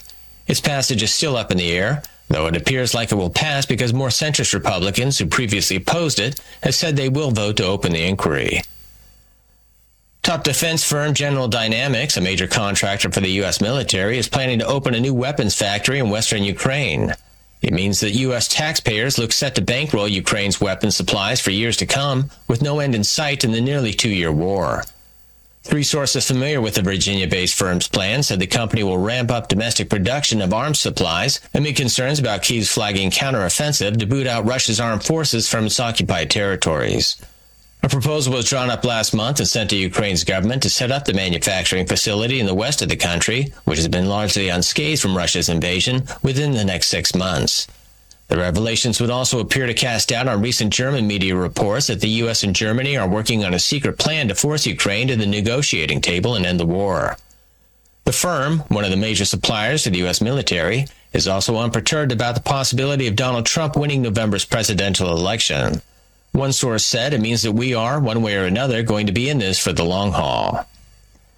The High Court in London has thrown out objections to government plans to use two disused RAF bases to house single male illegal immigrants seeking asylum. Local councils in Lincolnshire and Essex were opposed to plans by the Home Office and the Department for Levelling Up Housing and Communities to convert RAF Scampton and RAF Wethersfield, respectively. In the summer, the Home Office announced it wanted to house 2,000 illegal immigrants at RAF Scampton, but West Lindsey District Council objected. Braintree District Council in Essex had also sought to block the use of land at RAF Wethersfield. The United States intercepted another unmanned aerial vehicle allegedly launched from Yemen in the southern Red Sea on December 6. An official said, We can confirm the USS Mason shot down an uncrewed aerial vehicle originating from Houthi controlled areas of Yemen at 10:20 a.m. December 6 in the southern Red Sea. There was no damage or injury to U.S. equipment or personnel. Prime Minister Rishi Sunak has defended the government's draft emergency bill in Rwanda on Thursday after Immigration Minister Robert Jenrick resigned over the bill. The Safety of Rwanda draft bill is the government's last ditch effort to convince the Supreme Court that Rwanda is a safe country to send asylum seekers to. However, Mr. Jenrick posted his resignation letter on X hours after the bill was published on Wednesday, saying it currently does not go far enough. Suella Braverman, who was Home Secretary until last month, also said the bill is destined to fail. Launching the bill in a televised statement on Thursday, Mr. Sunak said the bill will end the merry-go-round of the legal challenges that have blocked the policy from taking off. Ministers and British government ministers alone. Because it is your government, not criminal gangs or indeed foreign courts, who decides who comes here and who stays in our country. Now, of course, our Rwanda policy is just one part of our wider strategy to stop the boats. And that strategy is working. This has been James O'Neill with your TNT News Brief. We'll be back with another news break at the top of the next hour. Thank you very much, James. And uh, that's wonderful to hear that. Now, let's have a quick look at the weather forecast. I was speaking to Philip earlier, Philip Duncan. He said there's a high pressure. It's going to be moving in across the country today, bringing lighter winds and drier skies. Uh, that's what he says anyway, and uh, that's for most places. And he says there's going to be a few isolated showers possible today, especially in the eastern North Island and near the ranges. And uh, he said in the afternoon there could even be some thunderstorms or just some heavy downpours. You're not too sure, but it may form along the, with a few showers brushing the lower eastern South Island as well. He said generally speaking, today is going to be settled, uh, but Saturday sees a surge in warmer, hotter norwesterly winds ahead of the cold front moving up New Zealand on Sunday, sort of spring-like he says. Uh, let's have a look at the um, extremes for the whole country. Whakatane has the highest temperature right now at six minutes past seven. Uh, the lowest temperature is in Twizel. Twizel. Now, in Twizel there was a dam, wasn't there? And I meant to talk about that. Uh, I was going to tell you. Uh, I better write that down. I keep, gosh, I, I, need help. I need help. The, the, the thoughts are like um, leaves on the ground. The wind comes and just blows them away. Dried leaves, and it's, it's really frustrating as you get older you sort of get dotty, and it's probably the vaccines they're kicking in because they don't want you to go past 65, otherwise they've got to pay you money, don't they? Uh, so really, and don't retire whatever you do because um, it's proven, history's proven that if you if you retire, you know, people that retire, it's a silly thing to just keep on working, even if you like finish the job and just go do some work. Make sure you do something because if you don't, you've got to keep the mind active. 18 months is about as long as you last when you retire. And that was back when people were 60 years old, when you could retire at 60, which is a biblical principle. They weren't allowed to go and fight the Philistines once they got to 60. They had to stay home with a wife and look after her. The wives. They had plenty of wives in those days. Twizel. Yeah, I want to find out about Twizel. Six degrees now. The windiest place right now is Christchurch, Port Hills. Uh, 20 kilometres per hour, not very, not very bad at all. It's a little bit of rain at the moment in Tauranga, over there in the uh, the Bay of Plenty, Tauranga. Uh, they've got 0.1 of a millimetre, so it's not too bad. Temperatures right across the whole country seem to be in the double digits, apart from Queenstown and Franz Josef. They're both on 18 degrees, but everywhere else is up in the double digits um, at this hour of the morning, which isn't too bad. And uh, Whakatane, uh, that is the uh, the highest temperature. According to this, it says, anyway, Whakatane's the highest. Uh, 16.7, yeah, that'd be right. Sometimes they're wrong. Okay, so now, what have we got coming up? The horses. Uh, I shall move the horses away. Uh, That's fair, there's nobody over there probably anyway. And most of you are listening, most of you listen on the streaming. You haven't got time to sit and watch a video, have you? Who's got time to watch a video these days? I just don't have time to do it. Just don't have time. People send me stuff, as I said, and I just, you know, I just can't watch it. I just tell them. I have to tell them, you know, don't send it to me. Just send me a voice recording of you and um, and talking about the video, or it will play clips of it. Make a make a program. It could be thirty seconds, a minute, five minutes, twenty minutes, half an hour, whatever you like. Go for your life, and then I can grab that, and chop it up, and I can put a few uh, commercials in there or a few trailers or whatever, and um, oh, you can have your own radio program. There you go. Now, oh, we better find out and see what happened on this day. I haven't done much in the way of news, but it's all bad. And it's all rubbish anyway, isn't it? Absolute garbage. Uh, normally, now I haven't even uh, pre-read any of this, so you'll just have to bear with me because I am dyslexic. Uh, so dyslexic. dyslexic. Uh, in uh, 1932, on this day, December the 8th, Friday, uh, it was wasn't then though. 1932, the first issue of the New Zealand Women's Weekly was published, and um, it was distributed during the Depression. 1932 wasn't terribly good. My dad was. Um, uh, how was he? 11, 11 years old. The uh, uh, 1932, and then by 1939 they was off there with a gun, uh, you know, over in, uh, up in up in the islands fighting the bloody Japs. They're vicious. He said they were the worst. They're worse than the Germans. The Germans uh, they weren't too bad. He said the Japs were cruel, very bad. Uh, anyway, so the magazine, Women's Weekly, Women's Weekly. Have you found that New Zealanders can't say the word women? They say woman.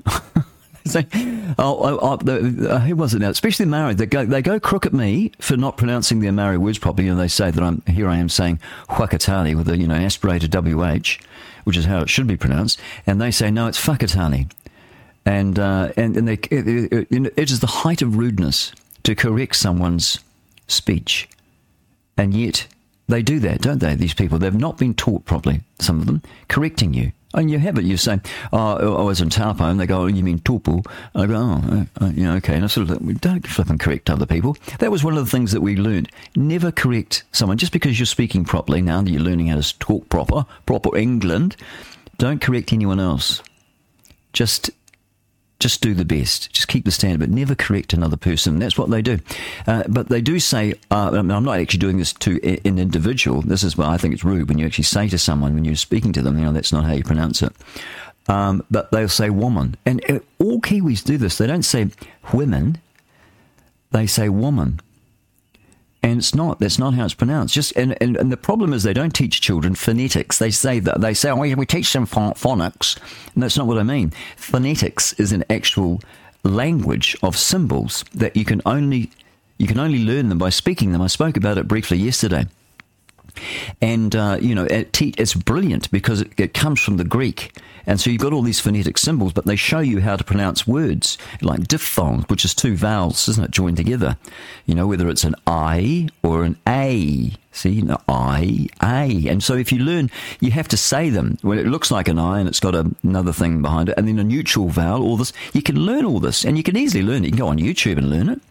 And once you learn all that, then you know how to pronounce stuff. But they don't teach kids this at school, the, the phonetic symbols. And they don't teach them that. And if they only did, it would help them so much. And that happened to me because I, as I said, I had a learning disability, struggle, struggle, struggle, and um, and it was it was quite large, quite late in life, and and um, mum sent me off to a speech and a speech teacher, speech and drama teacher, and they that's what they taught me. I've had a, a couple of them actually, quite a few uh, speech and drama teachers, and I wasn't interested in the drama. Too much drama. I've got enough drama in my own life. Uh, didn't need to worry about that. But I wanted, I wanted to speak a bit better than I did, and um, I'm glad I did. And then now I've sort of relapsed, haven't I? I don't sound. relapse. Uh, you sort of do, don't you? I used to. I when I was Radio New Zealand years ago, I wasn't very good at it. That's why I wouldn't. You know. That's why I never, I never kept going with it. Or they, they fired me. they said I got the sack from Classic Hits uh, something I pissed someone off. Bob Gentle, I think he was smoking pot in the studio, and I, I said, "You, you loser," and he was, yeah, dope head. But everyone likes him. They thought he was good, so it must have been me. I, I, I must have been the problem anyway. But um, they taught us back then not to. Um, uh, yeah, I got the top mark for Maori pronunciation. And here I am now. I can't even string a Maori sentence together. I used to be able to read a whole page of Maori. Uh, beautiful. And uh, one of the one of the speech executives, I think it was David England, he sent it off to Keith McIntyre down in Wellington. And, and we say Wallington, don't we? Wallington. And uh, anyway, we, he, he sent it down there. He said that was very good. He said that, and I and um, he said that, and I and I hadn't practiced it at all. I had for a while, and then I hadn't done it for like two weeks. And I said, oh no, I can't do this. And he said, well, just have a go. And I had a go, and it was best, really good. And they sent, and Keith McIntyre sent back a letter. Said that is brilliant. So I didn't sound like a Maori, you know how you know like you don't you don't want to sound like with that Maori slight accent, do you? You don't want that. That's sort of almost insulting, isn't it? But at least you got the vowels right and the diphthongs right, you know. And uh, and I and I did. I got top. But now I don't know. I think it's a protest. I think I purposely do it on purpose. I just, I I just I'm not going. I'm not going to be forced to learn a language, or I'm not going to be forced to pronounce words a certain way. I'm going to do it however I want to do it. And that's why I do what I do. That's why when you come on this program and you hear me reading out the news, uh, and I mention Maori name, I miss out all the Maori names when they say Waka Kotahi or whatever it is, or um, some of them, you know, Tamariki. I just say fa- uh, children, uh, and I miss them all out. And I do that as a protest because I'll be blowed if I'm going to be told um, I'm, I'm not going to have my wonderful English language sidelined for the Maori language, as beautiful as it is. And you, you know, you might think, "Oh, you racist? You don't, you don't like the Maori language?" I've, I love it, but I'm not going to have it forced upon me. That that's the that is the problem. I, I don't want that. Uh, and I'll tell you what, I do love the Maori language, and I'll tell you what. There's one I particularly like, and that's Maisey. Uh, Maisey Rika. Oh, where have you gone, Maisey? I must have I mustn't have put her in the right little spot. I'll play her in a minute just to prove to you that I do. I love it. I love it. I want to have more of her her music. Where where has Maisey gone? Oh gosh, I can't play her. Um, I don't know what happened. She gone, gone completely. Anyway, I do love Maori, and um, and I was very good at speaking Maori, uh, and and the uh, right, you know, I could I could read a whole page of it, uh, probably, and got a reasonable sense of it. And my uncle, I had an uncle who was an interpreter uh, for in the gov- in the parliament in the beehive. Uh, he was uh, he was as white as me, but he spoke more fluent Maori back in the fifties and sixties. I think, and even in the seventies. Uh, I think in the sixties and seventies he was um, an interpreter in the, in there, and he he basically just lived with the Maori people. And my grandfather too. He he traded all of his uh, footwear um, manufacturing equipment, and he also they also because I come from a line of footwear people.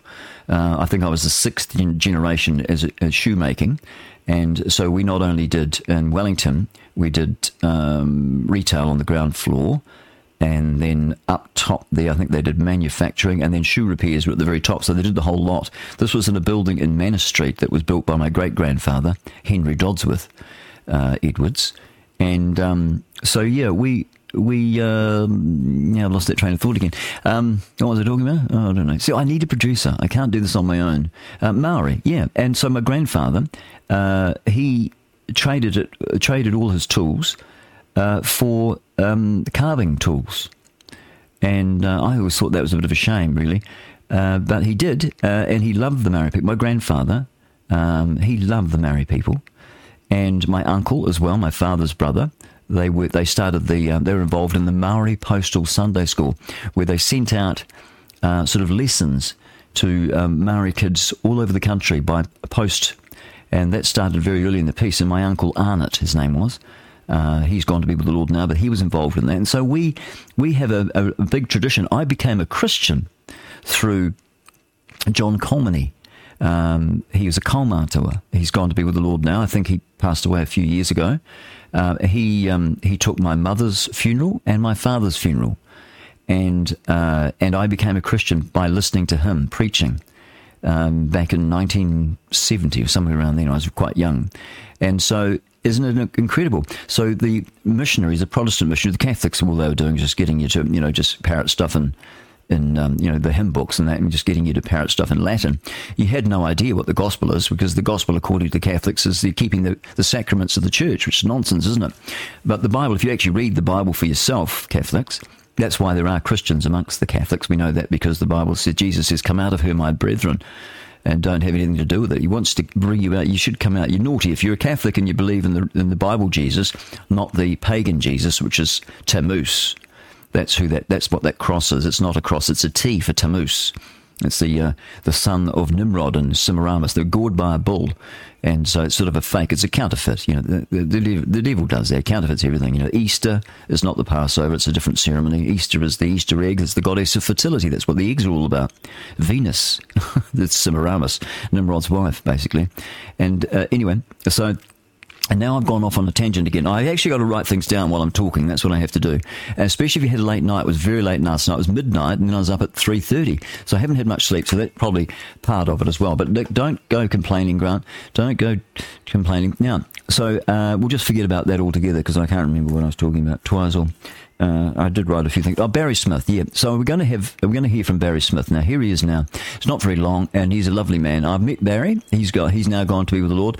It's 17 minutes past seven, and uh, we'll be going till eight o'clock, and then I've got to go and do some farm work. But I might have a snooze for half an hour just to get 40 winks. Uh, like Sir Winston Churchill used to do. Here is Barry Smith in an interview uh, done with Howard uh, Conder, I think his name was, done in 1988. And uh, some of the things he talks about the one world government. Have a listen to this. I, I think the best place to start probably is the old American dollar. On the back of every American dollar, Howard, as you can see here, we have the two seals. And so I did a careful study of this. This is something could never be taught in an American high school. You'd destroy the whole of the American system if they learned what these are. These are witchcraft seals on the back of every American dollar. Uh, you'll see the pyramid uh, with the eye and the triangle and the Latin words and so on. This side, the so called eagle. And I did a full study on this, which is written up in this book, Better Than Nostradamus. Um, basically, it means this the pyramid is uh, the symbol of the Illuminati groups or the world government groups who are setting up the one world government right now, as I speak to you in 1980, uh, what is it, 1998. Yeah, already. Um, at the top there we have an eye and a triangle. Many people try and tell me that's the eye of God, but we know it's not, as we will show you in a minute. Down the bottom we have a date 1776, which is the date the Illuminati, a secret society, was inaugurated in Europe, in Bavaria actually. The Encyclopedia Britannica says under the auspices of a man called Adam Weishaupt. He was a Jesuit priest who defected and became a Luciferian. And his plan was to put Lucifer on the throne of the world, and or Satan. Therefore, we have that Luciferian eye in the triangle. Now, some people, of course, who belong to various societies tell me that's the eye of God, and some religious people say that's the all-seeing eye of God. I say I will now prove you're wrong. If we look at the Latin words there, annuit coeptis, it means announcing the birth of, and down the bottom, novus ordo seclorum. A friend of mine from Johannesburg, South Africa, wrote to Oxford University and asked them would they give him a translation of the word seclorum. They said that's where we get the word secular, heathenistic, ungodly, or godless. The word novus means new, ordo means order of a secular nature. Now let's put that in, in particular in order. we have Lucifer, the eye in the triangle, saying, I am announcing the birth of a secular, heathenistic, ungodly, one world government, one world church, one world political system, sorry, and one world economic system. Uh, so then we see that they're setting the whole thing up now. Jimmy Carter called it Global 2000, and George Bush called it New World Order. And now on this side, we have here the so called American Eagle. And I have a book at home called The Secret Teachings of All Ages by Manly Hall, who's a top Freemason writer. And he tells us that's not an eagle at all, that's a phoenix. Anybody who studies history knows a phoenix is a mystical bird that burns in the fire, and then out of the ashes of that fire, it rises again. That's exactly what is happening. Man's first attempt to set up a world government was the Tower of Babel. God destroyed that, and now in these days in which we are living, we see the new world order emerging, the phoenix rising from the ashes. In his mouth, he has a, or in his beak, he has a piece of ribbon, and on the ribbon are written the words um, "E pluribus unum," which means out of many, one. The original idea was to take the 13 building blocks of America here, which are symbols of the world government, and make them the United States of America. 13 colonies, now United States. Now the plan moves on to the whole world system. The Novus Ordo Seclorum means they're taking all the countries of the world, privatising them, selling them out, and setting up one global village out of many countries. That's what's happening. Now, the interesting thing is, I, I, I spoke this somewhere recently. There was an American in the meeting. He said, I'm shocked. I thought I knew all about this, but you gave me an added piece of information. If any listener or any viewer today takes one of these American dollars and puts it on a transparency, cut it, cut it in half, and place that circle on top of that circle, you'll see a mass of occult and Masonic symbolism, cleverly designed in those seals. These are witchcraft seals on the back of the American dollar. Tell us a little bit more about America's involvement here in this uh, secular one world government, because it, you've also touched on the fact that um, people, and I've seen uh, Christians actually use that one eye symbol, and it's it's definitely they're being misled because I think uh, God wouldn't set up something that was ag- against Himself. That's the whole point. I, I had a guy from South Africa arguing with me one day, and he was telling me, Look, he said, I've been to America, that's the eye of God. I said, Cut it out. I said, Why do you think Almighty God would set up a secular, heathenistic, ungodly one world government? Exactly what you're saying. This is the eye of the enemy. And right throughout history, there has been a desire on behalf of many people, uh, for example, Adam Weishaupt, the uh, leader of the Illuminati. We've had Thomas Jefferson. We've had uh, many of the American presidents have known about this system, and they are in favour of setting up this one world government. George Bush called it a new world order. Jimmy Carter called it Global 2000. And the writer of this particular book tells me that President Clinton will continue the new world order. He is doing exactly that, as we will show you during the course of this talk today. Now, these seals, by the way, have not always been on the dollar, Howard. Um, 1933 or something. 1933. I was on the Mississippi River one day with some Freemasons who were interested in this subject. They said, We were in your meeting last night. Would you please add a little bit more information on the role of Masonry in this? I said, I'd love to. I said, If uh, you check part of the jewellery of the Grand Master is that eye which hangs around his neck in his jewellery, you see. That is called the great architect of the universe, but they don't really know who it is. Mm. But it's Lucifer. secret. It is Lucifer. Now, in Freemasonry, the final secret was outlined to us by a man called Albert Pike. He was the Grand Master of Universal Freemasonry many years ago. And he said these words That which we must say to the crowd is, We worship a God that one can worship without superstition. To you, Sovereign Inspectors General, we say this, and you may repeat it to the brethren of the 32nd, 31st, and 30th degrees. The Masonic religion should be by all of us initiates maintained in the purity of the Luciferian doctrine. If Lucifer were not God, would Adonai, God of the Christians, bother to spread false and harmful statements about him? Yes, Lucifer is God. This is Albert Pike speaking. And this, he's- is, this is all recorded in, Oh. in, in secular books too, it's isn't all it? re- in secular books, and so I've got it all For in here people too. to check it out. Better than Nostradamus. Better than Nostradamus. There he is. That is Barry Smith back in 1988. He's having a, a wonderful talk there. And uh, gosh, you would think that it was just the other day, really, wouldn't you, with all the things that are happening now? And some people laughed and said, oh, no, nonsense. I can remember my bank manager saying, oh, this is back about 1988. He said, no, rubbish. Yeah, absolutely rubbish. But now you can see that it's going to happen, don't you? You can see that the old Antichrist is going to mark everyone that living on the earth, rich and poor, free and bond, uh, young and old, to receive a mark in their right hand. King James you need. Can't get all of the, you can't get all of God's words unless you've got a King James in the right hand and in the forehead. If you've got a Bible that says on, you know you've got a you've got a corrupt Bible. It's in. It's going to be in. Devil doesn't want you to know that he's going to put something in under the skin. He wants to mark you like an animal, because that's what he is. He's a beast. Uh, he's not mankind. He hates mankind. Hates us. Every time he looks at us, he sees God because we're created in the image of God. So that's why he hates you. Even you atheists, God hates you. the devil hates you. Uh, he hates you. Uh, God loves you. The Bible says, For God so loved the world that he gave his only begotten Son, that whosoever believeth in him should not perish, but have everlasting life. It's a beautiful old verse. It's a wonderful one. I think my father became a Christian by, by hearing that. Uh, when back in, I guess, would have been the 1930s, uh, when he was a young fellow. And uh, yeah, John chapter 3, Matthew, Mark, Luke, and John, the Gospels. It's not the Gospel. Uh, well, that one is, isn't it? For, if for God so loved you that he gave his only begotten Son, that's Jesus, that whosoever believeth in him, he wants you to believe him, uh, should not perish where? In hell, the Bible says. We need a King James to get that word. They take it out in the new ones. Um, we should not perish in hell, but have everlasting life. Everlasting. You're going to be uh, immortal.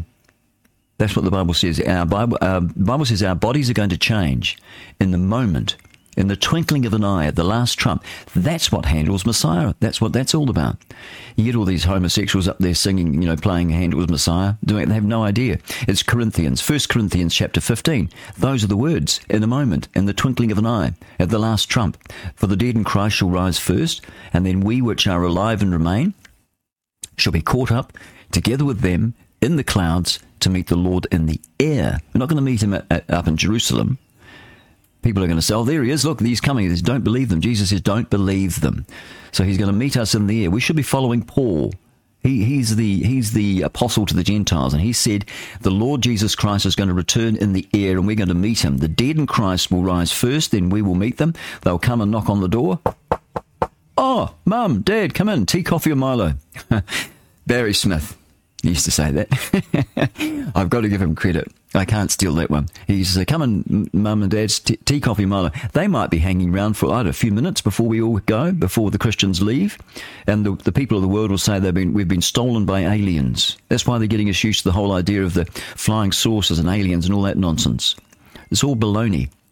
They just want to get you used to the idea that uh, some they know the devil knows we're going to disappear. We're going to be caught up, caught up in the clouds with the those that rise first. They rise up first, and then we change. Our bodies change. What happens? We become incorruptible. We're ready, ready to. be We'd be like Jesus. He could just walk through walk through a wall into a room. We'll be just like him. We're probably all going to be thirty years old, thirty three years old. Something like that. We'll all be men, probably. Won't be any women, because why do we know that? Well, the Bible says that we know marrying and giving in marriage in heaven. So we'll all be just men, like angels. There's no female angels. They're just men. Uh, all the, all the, whenever they see an angel, doesn't have wings either. Uh, cherubims have wings, and seraphim have wings, uh, but they're, they're not here on earth. They are angels. Have just look like men when God gives them a body. The devils don't have bodies. They've lost their bodies. They were cast out of heaven. They lost their heavenly bodies and they're cast to the earth. They're spirits. That's why they want to get into a body. That's what anybody will do. so if you open yourself up to demonic stuff, you can do that through drugs as well. Got to be careful. Drugs, alcohol, all that sort of stuff. You have to be very careful not to be drunken. It's okay to have a little wine, but not to be drunken. That's a sin. All right to have some wine and some beer. That's fine. No worries at all. Even smoking, I can't find a verse against that. Uh, one of the great, um, uh, he was a preacher. Uh, what was his name? He used to smoke a pipe. Uh, but I'd rather smoke here, wouldn't you, than burn in hell? That's, I would. I sometimes I have a, have a, um, a cigarette from time to time. I, you know, pretty bad though. You, you, don't want to get into the habit of it. If you're if you're lucky enough to be able to have a cigar or a cigarette without getting hooked, it's good. Why not? They want to cut that out, don't they? They want to take away all your freedom. But anyway, uh, so that's what's going to happen. The dead in Christ shall rise first, then we which are alive and remain shall be caught up together with them to meet the Lord in the air. It's Handel's Messiah. it always makes me laugh when they're singing that. You know.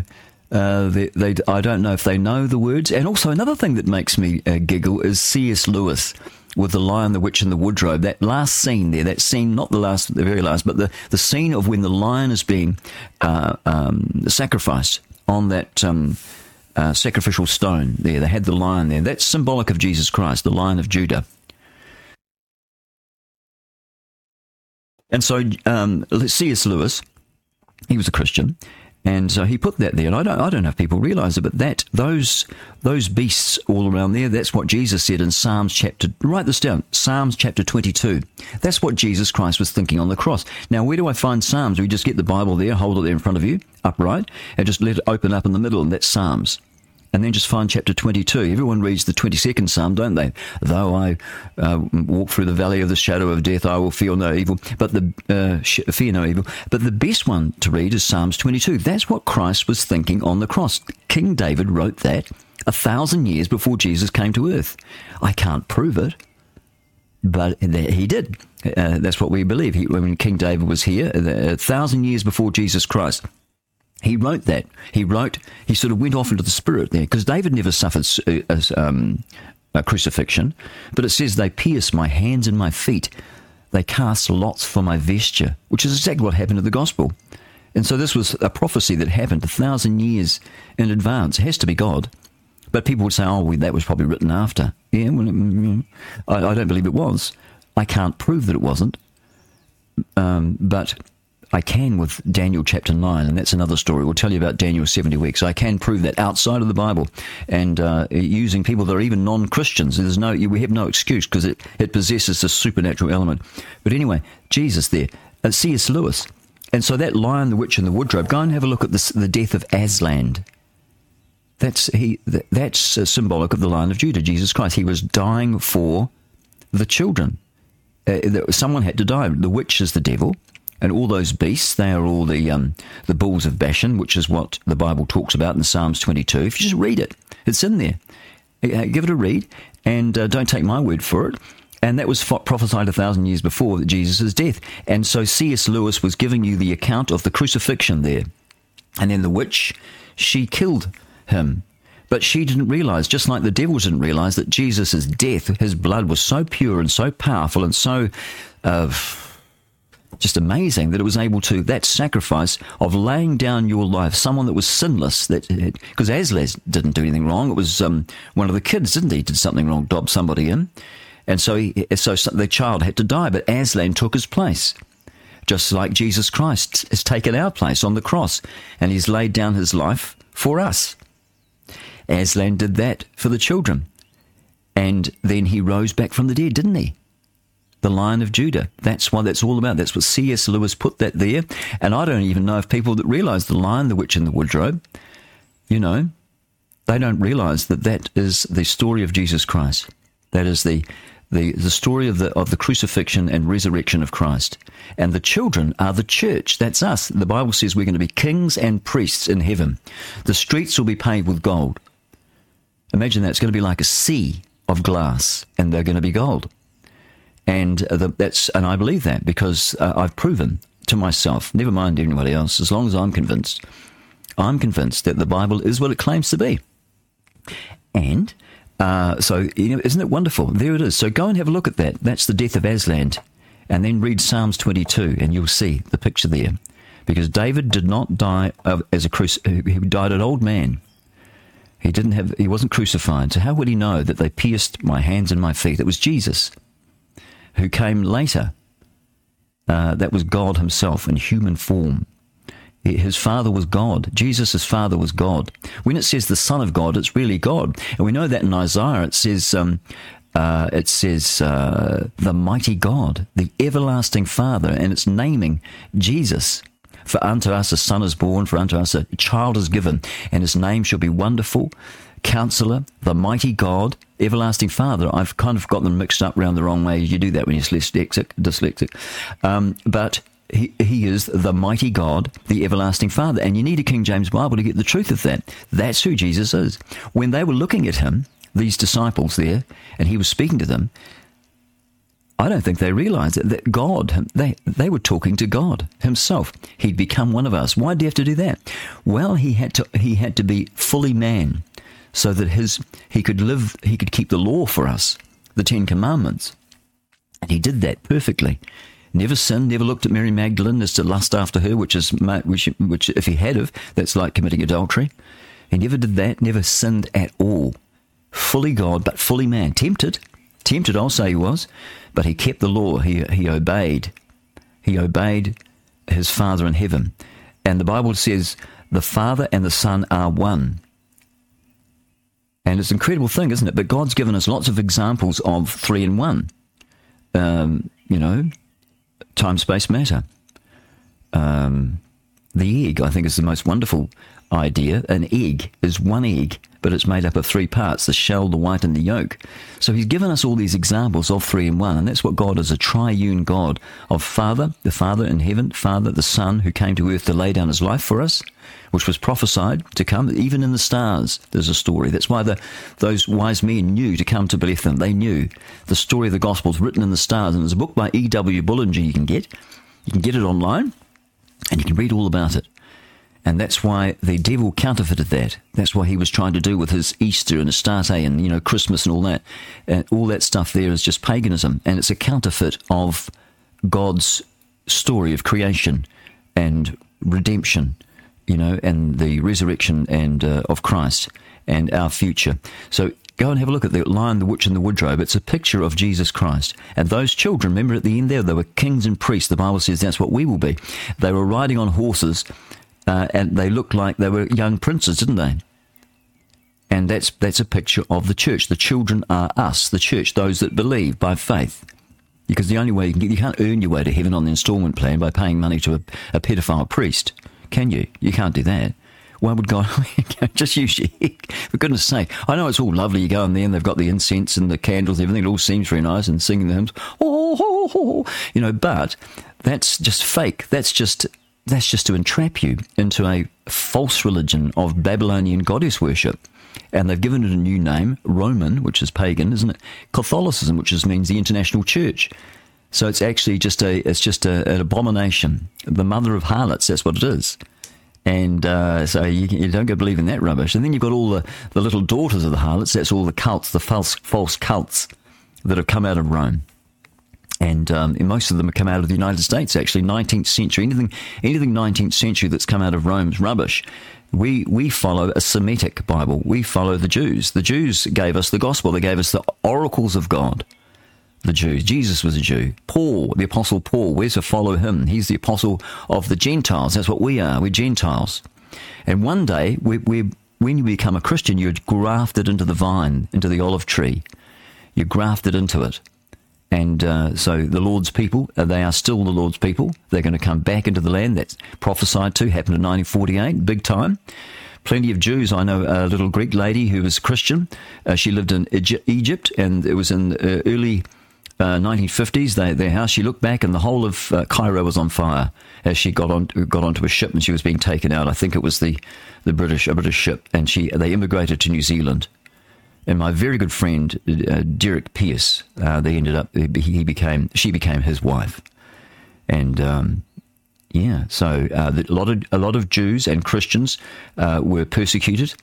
Um, you know, around about 1948, it was pretty tough. There were also Jews living in uh, what they call Palestine, which is actually Israel. Hadrian changed the name to uh, uh, from Israel to Hadrian, uh, he's a Roman, changed it to uh, Palestine just to um, just to wipe the, the memory of Israel because it's God's it's God's uh, Joshua took it off the Canaanites, the filthy Canaanites, who were into all sorts of filth, and God had warned them over and over again, and then they had to end up end up basically annihilating them all because if they come, if they brought them back into the city, into the and and they joined with the Jews, the Jews wouldn't be around today. Uh, because of their sexual immorality and the diseases that would have brought with them, the venereal diseases, and they had they were doing uh, you know animals, bestiality, and all sorts of wicked things. And God warned them over and over, and then in the end, He had to wipe them out. And the only ones could, they could keep were the with the uh, virgin girls because if they'd never been with a man, because that's when you learn about homeopathy and how disease is actually spread. It's disease uh, disease is spread through sexual sexual contact. And that's why the devil wants you not to just get married to one woman and you know, and have um, you know your wife just just you and your wife. Um, or if you had more than one wife, that's okay, but she's not allowed to have anyone else. And that's because that's how disease, that's how venereal disease, where we get the word Venus from, the, wor- the worship of Venus, which is Semiramis, which is where the egg, the goddess of fertility, it's all that pagan, it's all demonic. The phallic symbols and all that's all demonic. It's just a counterfeit of true Christianity, which is in the Bible. And it was in the heavens. E.W. Bullinger Write that book one down, E.W. Bullinger, and you can find out all about the that God has already written to do everything in the stars. And then, of course, the Bible's only been around. I think the oldest book's about 1400 BC. I think it's the book of Job. And then uh, Moses came along and wrote all the five books of Moses. And then you've got the disciples in the, the first hundred years, all those were written. And Paul wrote all those letters, didn't he? And he was a Roman, uh, a Roman citizen, but he was a, a Jew, a Pharisee. He hated the Christians. And if you read in Acts, the book of Acts in the New Testament, Matthew, Mark, Luke, John, Acts, you can read about his conversion when he was a Jew. Uh, in, in chapter 9, he was on the road to Damascus, up to Syria, on the way there to, to get to, to have some Christians arrested and killed, probably. Hated them because they were, they were they weren't called Christians; they were called those of the way or something like that. It wasn't until they went to Antioch that Christians were first named, which is where our Bibles come from, the King James Bible. That um, that Antiochian text comes from there, and it's a, it's where you know it's a that's the beginning of Christianity. That's where it was first named, and as an Antioch Christian. And so, anyway, so there you go. So I'm just waffling on again. Um, Rosa Koire, too. I wanted to bring you her before we go. It is uh, 18 minutes to, I think it is anyway. Yes, well, not far away. 19 minutes to um, to 8 o'clock. I'll be gone at 8. And hopefully after the weekend. And I'll tell you what I'm going to do. I'm going to start doing a Sunday morning children's request. We're going to have Bible stories. I'll start it early so it doesn't interfere with the um, Sunday school. I don't know, we'll start at 7 o'clock or something like that on a Sunday morning. And uh, we'll play some uh, children's requests. Uh, we might even play some of those old ones that, you know, that um, pretty harmless, aren't they? Little Flick and all that sort of stuff. But I'll try and find some Bible stuff and I'll, I'll get that cranking. I don't know, might be next year sometime, Lord willing, unless, unless the Lord returns and we end up getting caught up to me and to le- and all you non-Christians that are listening, you- you're left behind. You don't want to left behind. You want to be you want to be on the on the journey with us. I know you, say you can't stand us. I know we talk nonsense. That's only because you don't have the Spirit of God in you. Once you believe by faith that Jesus Christ died for your sins, rose again three days later, according to Scripture. Once you believe that by faith, because I even if I took you in a time machine to the foot of the cross and said, "There, see that man up there on that cross, all bloodied, marred more than any man," the Bible says. All the flesh hanging off his back from being whipped with cat and nine tails with bits of pottery in it and uh, you know his hair beard, beard pulled out, and there's hands, you know, big fat square nails rammed and you know uh, bashed into his hands and feet. There he is up there. He's he's dying for you. He's taking all of your sins in, into his body. He is the sacrifice, just like Aslan was for that for the children. He paid the price for their sins, and that's what he was doing. Even if I took you in a time machine back two thousand years, you'd still need faith to believe that that he was dying for you, wouldn't you? So it's no excuse that you weren't there. You don't have to be a Darling Thomas. The Bible says, "Blessed is he that sees, that believes, rather. Blessed is he that believes without seeing."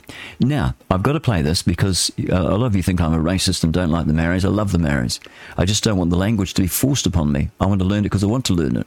And I probably would have would have maybe really brushed up on it and really learnt it, but I'm not going to have it forced on me why should one sixth, if that, force uh, um, their way, their will upon the rest of us? We all live together. The Treaty of Waitangi, if you just go and get it and read it instead of listening to what other people tell you it says, if you just read it for yourself, there's only three clauses. It's pretty clear. And there's no partnership, never was. The British didn't do partnerships. They didn't do one in America.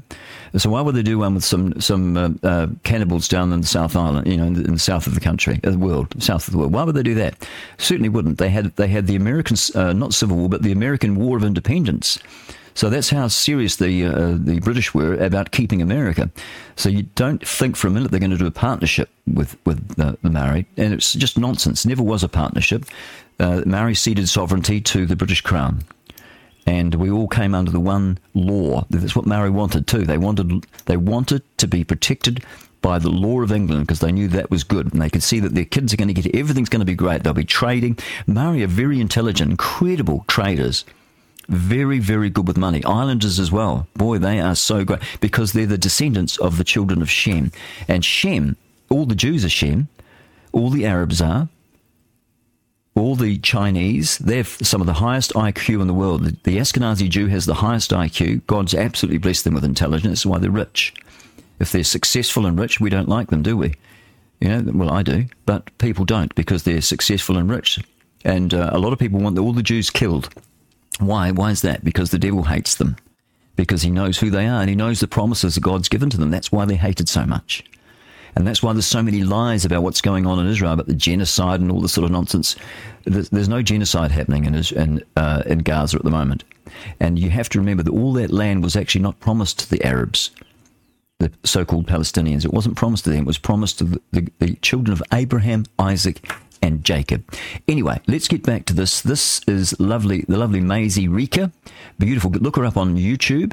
And this one is called, it's a bit, like, unfortunately, my eyes aren't so good, so I have to move in a bit closer. Tangaroa. Whakama, whakamautai. Man, I, I think it's actually an aspirated WH. Whakamautai. That's what I think it is anyway. But have a listen. Just a beautiful song. Absolutely beautiful.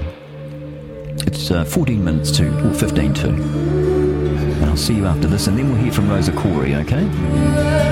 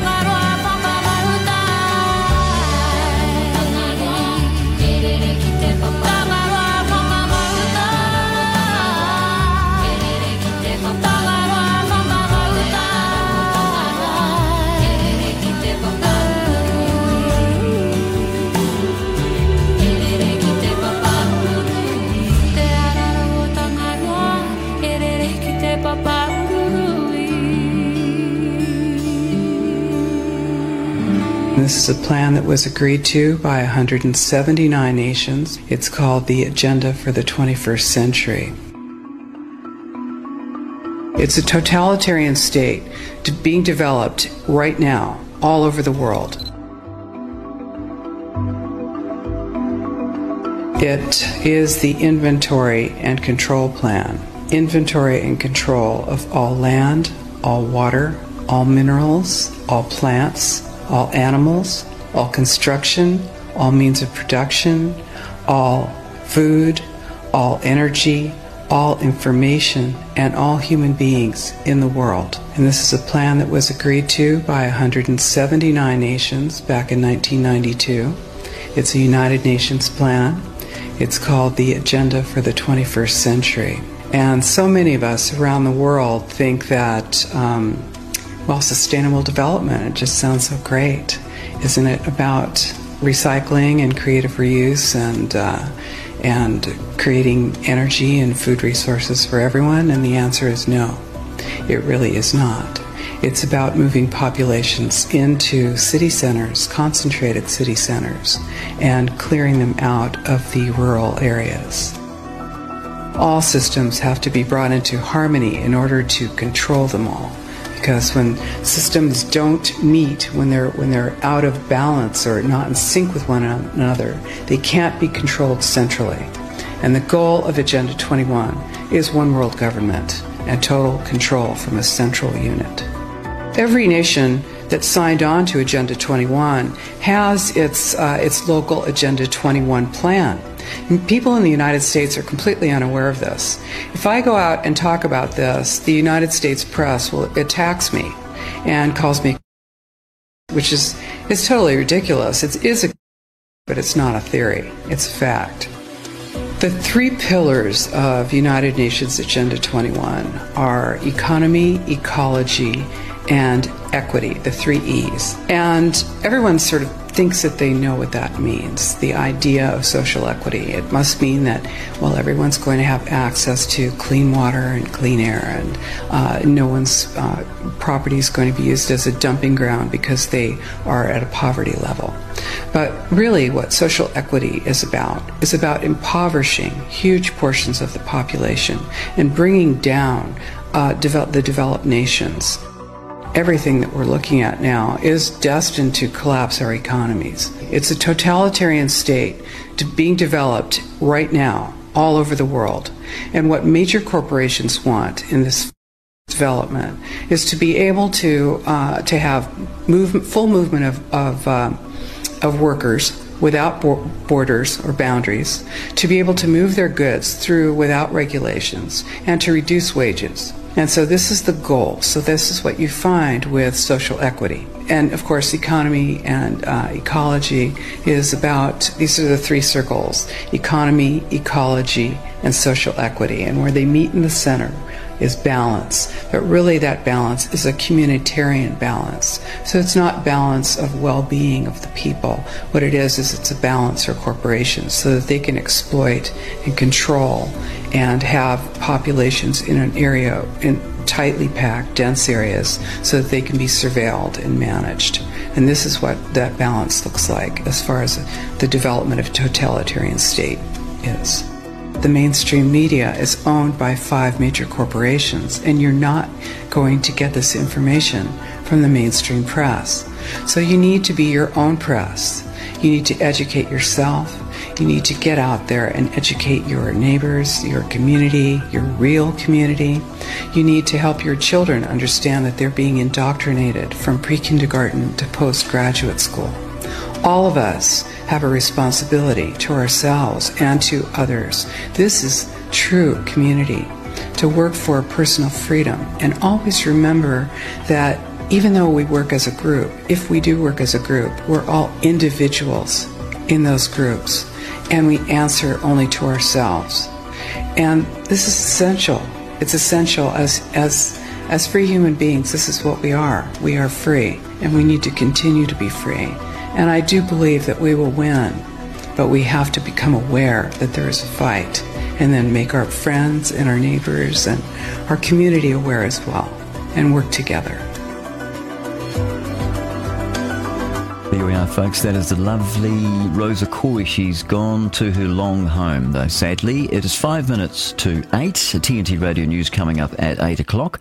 And uh, what else have I got for you? Well, guess what I've got? I forgot to give you all the details of what happened on this day. So, what happened on this day? Uh, in, which is the 8th of December, isn't it? Friday, 8th of December. But on this day, we talked about the Women's Weekly, didn't we? And I got sidetracked chasing a rabbit down some off, off down some track, some rabbit hole. Uh, 1932 on this day, the first issue of Women's Weekly. Well, let me just mention that again. It's not the Woman's Weekly, it's the Women's Weekly. And the first issue was uh, distributed during the Depression, of course, 1932. And that's right. And then I went off on a tangent about my dad. Uh, you know, as a child, 1932, he would have been 11. Uh, now, the magazine contained advice on cooking and household uh, work housework for the women and uh, romantic stories as well, short stories for them, and then also knitting patterns and feature articles. There, lovely, isn't it? And then also on this day in 1941, New Zealand was at war with Japan for the first time. Uh, on this day, 1941, the announcement by the Prime Minister's Department of New Zealand. Uh, that news, rather the, the Prime Minister's Department that New Zealand was in uh, the state of war with Japan following the surprise attack Well, so they say. Some people say it wasn't a surprise at all. Surprise attack of the United States naval base in Pearl Harbor and Hawaii. Uh, Japan also attacked Hong Kong and the Philippines, Thailand, and also Malaya. Now, also on this day, 1942, deadly fire of the Seacliff Mental Hospital, the fire that swept through a block of a ward uh, rather, rather, did I say yes? It swept, swept through the block. Uh, it was at the Seacliff Mental Hospital north of Dunedin. It killed 37 female patients. Nasty stuff. Also, on this day in 1972, on the 8th of December, Whetu Tirikatene Sullivan, uh, Sullivan uh, she became the first Maori cabinet minister in New Zealand.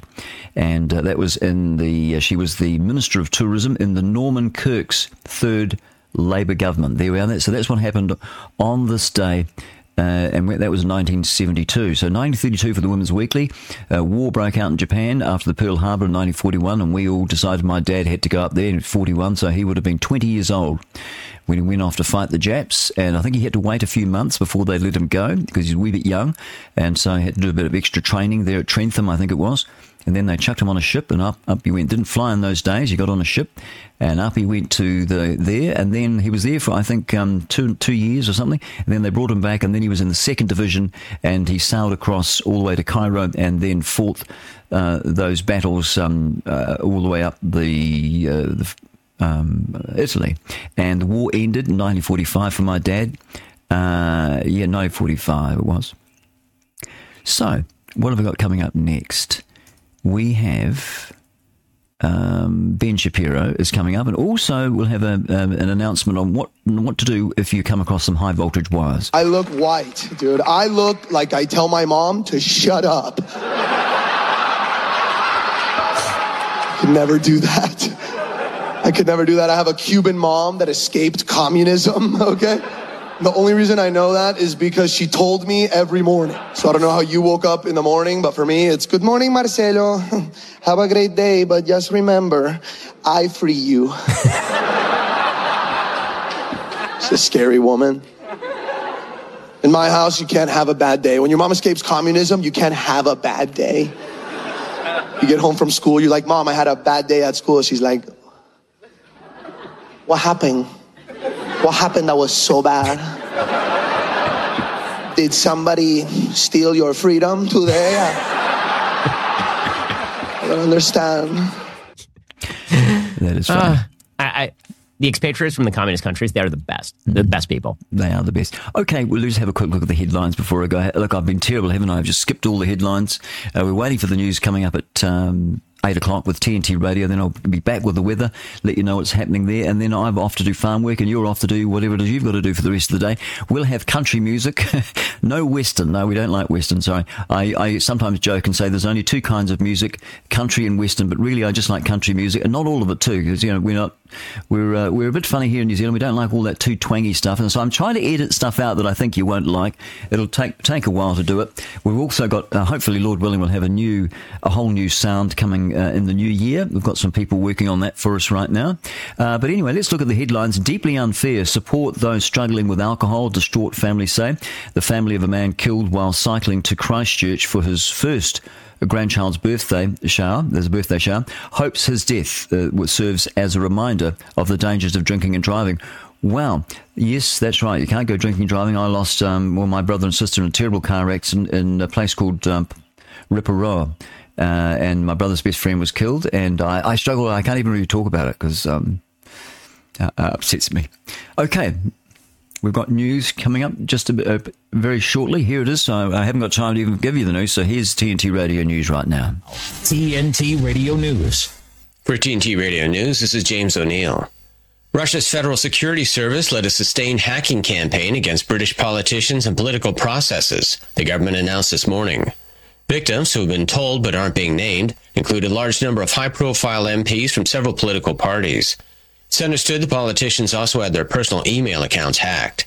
The announcement comes just days after Deputy Prime Minister Oliver Dowden urged Britons to buy torches, candles, and first aid kits to prepare for power cuts and cyber attacks.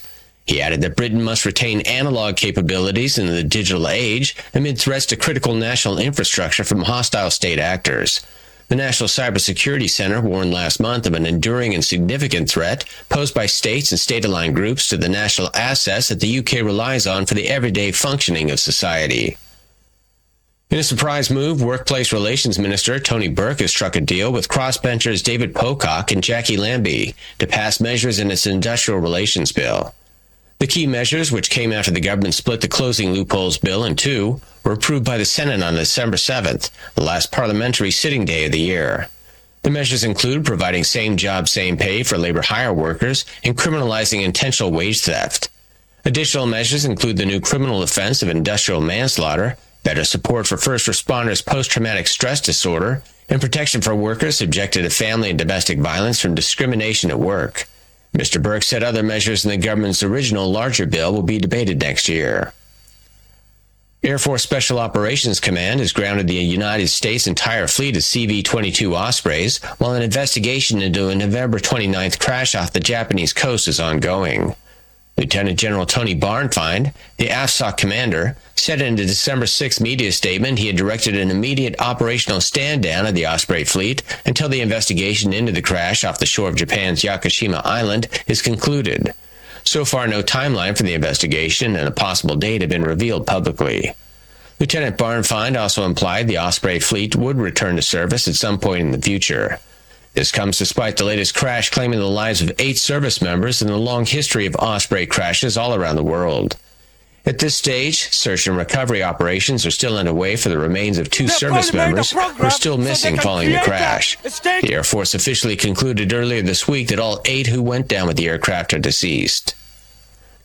Vietnamese President Vo Van Thuong's recent visit to Japan has highlighted the Southeast Asian country's growing importance among nations concerned about Beijing's behavior, including its maritime claims in the South China Sea. Located in the eastern part of the Indochina Peninsula, Vietnam shares borders with China, Laos, and Cambodia, and has coastlines along the Gulf of Thailand and the South China Sea.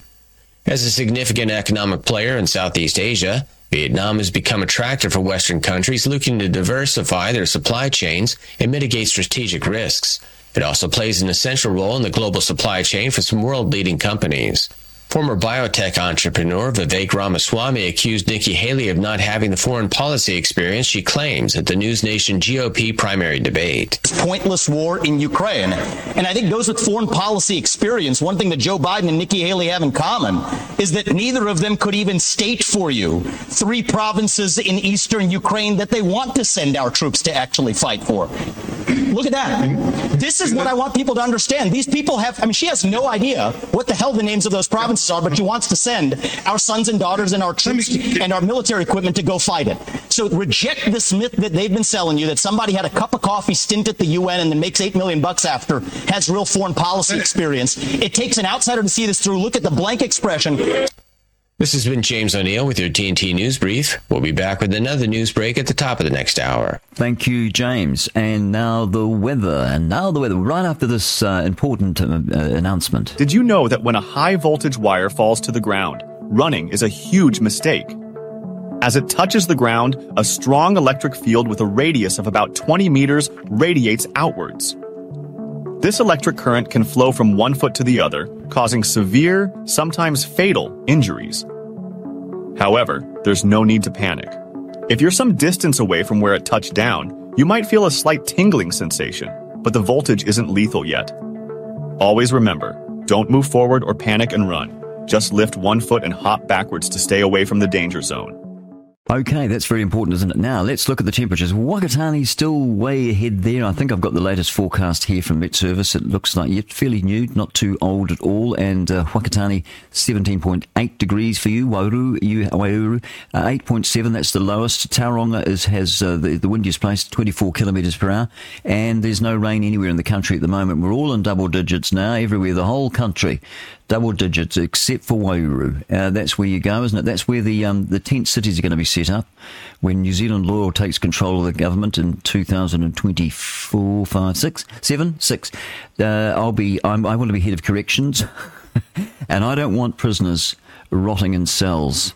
And I don't want that to happen, so I want to look after them. So I want to get, get them working. And so we're going to set up some tent cities in um, in Waiouru just to sort of on the desert road in between the two, out in the, out in the, away from everybody, and uh, they're going to be doing hard labour. And we'll have horses. Uh, we'll have people on horses. Those Kaimanawa ponies will be um, harnessed and used uh, for the um, the prison guards who will be horsemen.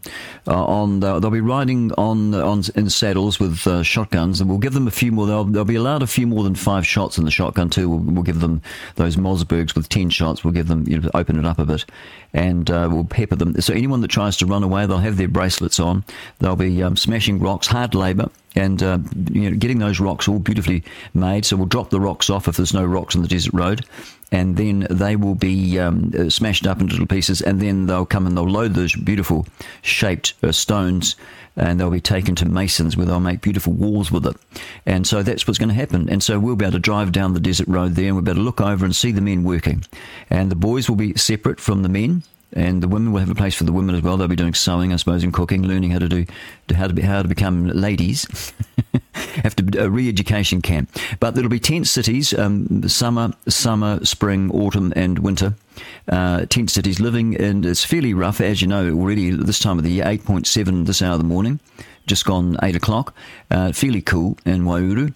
And uh, so, yep, that's what it's going to be like. And so it's going to save a fortune. So there'll be no prisons. Won't be building prisons. There'll be tent cities, just like Judge Arpaio, not Judge, um, what was his name? Sheriff. Sheriff Arpaio did in Arizona. But of course, when the Democrats uh, stole the election, when they cheated and stole the election, uh, all that ended, didn't they? Even locked up old Arpaio just before Trump got in. I think it was. Okay, so uh, let's look at the short forecast and then I'll be off, off to do some work. I've got fencing to do today and uh, have to move some cows. It looks as though you've got to keep them moving. If you're not giving them, uh, if you're not drenching your animals, uh, you need to you need to keep them moving because otherwise they can't. They'll pick up um, you know worms and stuff like that from the poops possibly. But we haven't had any trouble like that and we don't do vaccinations, we don't do worming or anything like that, drenching. Uh, even ticks, we've got ways of getting around that. I'll tell you about that next week. Anyway, short forecast is for Northland to Taranaki, including Taumarunui. Also for the Coromandel Peninsula, mainly fine weather. Showers developing in Coromandel and also inland Waikato this afternoon. For the Bay of Plenty and Taupo, Fine breaks with isolated showers, thunderstorms possible inland this afternoon and evening. For Wanganui to Taihape, also for Wellington and for Gisborne to Wairarapa, mostly fine weather today. Isolated showers about the ranges this afternoon and evening. Some of them are going to be heavy. For Nelson, Buller, Marlborough and Westland, mainly fine weather for you, fine folks. Good morning to you. Very good morning to you. And uh, isolated in afternoon and evening showers for Marlborough. Uh, Fiordland, rainy day today all day, although it's not raining at the moment, but it will be, or it could be raining at the moment. Actually, not a main centre, eh? Fiordland, there with the moose. Rain all day today. Canterbury, showers clearing this morning, fine spells increasing. Otago and Southland, you've got partly cloudy weather today, scattered showers near the coast, and clearing in Southland this evening, mainly fine in Chatham's, and that's my lot. I will see you. Um, Lord willing, always got to say that because you know, boast not thyself of tomorrow, for thou knowest not what a day may bring forth. I could, um, I don't know, I could trip over and hit my head on a rock and that'd be the end of it. And then I'd go to meet my maker, wouldn't I? And so you just do not know what's going to happen. So uh, the old rabbi w- would say uh, it's very important for everybody to uh, to believe in, in God. He'd say didn't have didn't believe in the Savior, but it's very important. You've all got to repent. He said uh, before you die. Make sure you repent before you die. And one of the students said, But Rabbi, we don't know when we're going to die. And he said, Well, then repent today. When you can point me to an industry, to a platform that reaches 250 million people a month, virtually nine out of 10 Americans, that's real. That's substantive. That's important. And that reach and that touch point and that daily reinforcement. It's an amazing place to be able to communicate messages. That's massive. To find out more, go to tntradio.live. Why do you think, Pearl, that, that women are not natural leaders? I just think there are things that women are naturally good at and men are naturally good at. Women just tend to be more agreeable and the trait disagreeability. Men tend to be more that way, where women tend to be more agreeable. You've forgotten Margaret Thatcher and Liz Truss and various other prime ministers we've Well, if you want to look at women in positions of political power, they're actually more violent and more willing to wage war. So I actually think that women do struggle in positions of political power as well. For example, your shortest prime minister ever here was a woman. Retiring is generally a very stupid plan for people. They have a very narrowed image of what retirement means. So they imagine themselves, you know, sipping, slip, sipping margaritas on a beach in the Caribbean, which is a real good plan for the first night. Well, right. You just turn into like a fat, Yeah. sunburned alcoholic in no time flat. And uh, like I've seen people around 55 start to decide that they're old. You know, they've sort of decided Oh, that they've had the adventure of their life and that they're done. And that does facilitate their aging very rapidly. Yeah, I don't even think women should be police officers because I'm sorry, if I'm in danger and they send me a woman, I'm going to be so offended, especially here. If I'm home alone and someone breaks into my apartment and they send me a woman, it's like, what's a woman going to do that I couldn't do? I'm stronger than most women, I'm in better shape than most women, and I'm taller than most women. So it's like, what is that female police officer really going to do? The wireless. This is The Wireless, today's best country. What, what country is this? You're listening to Country Reflections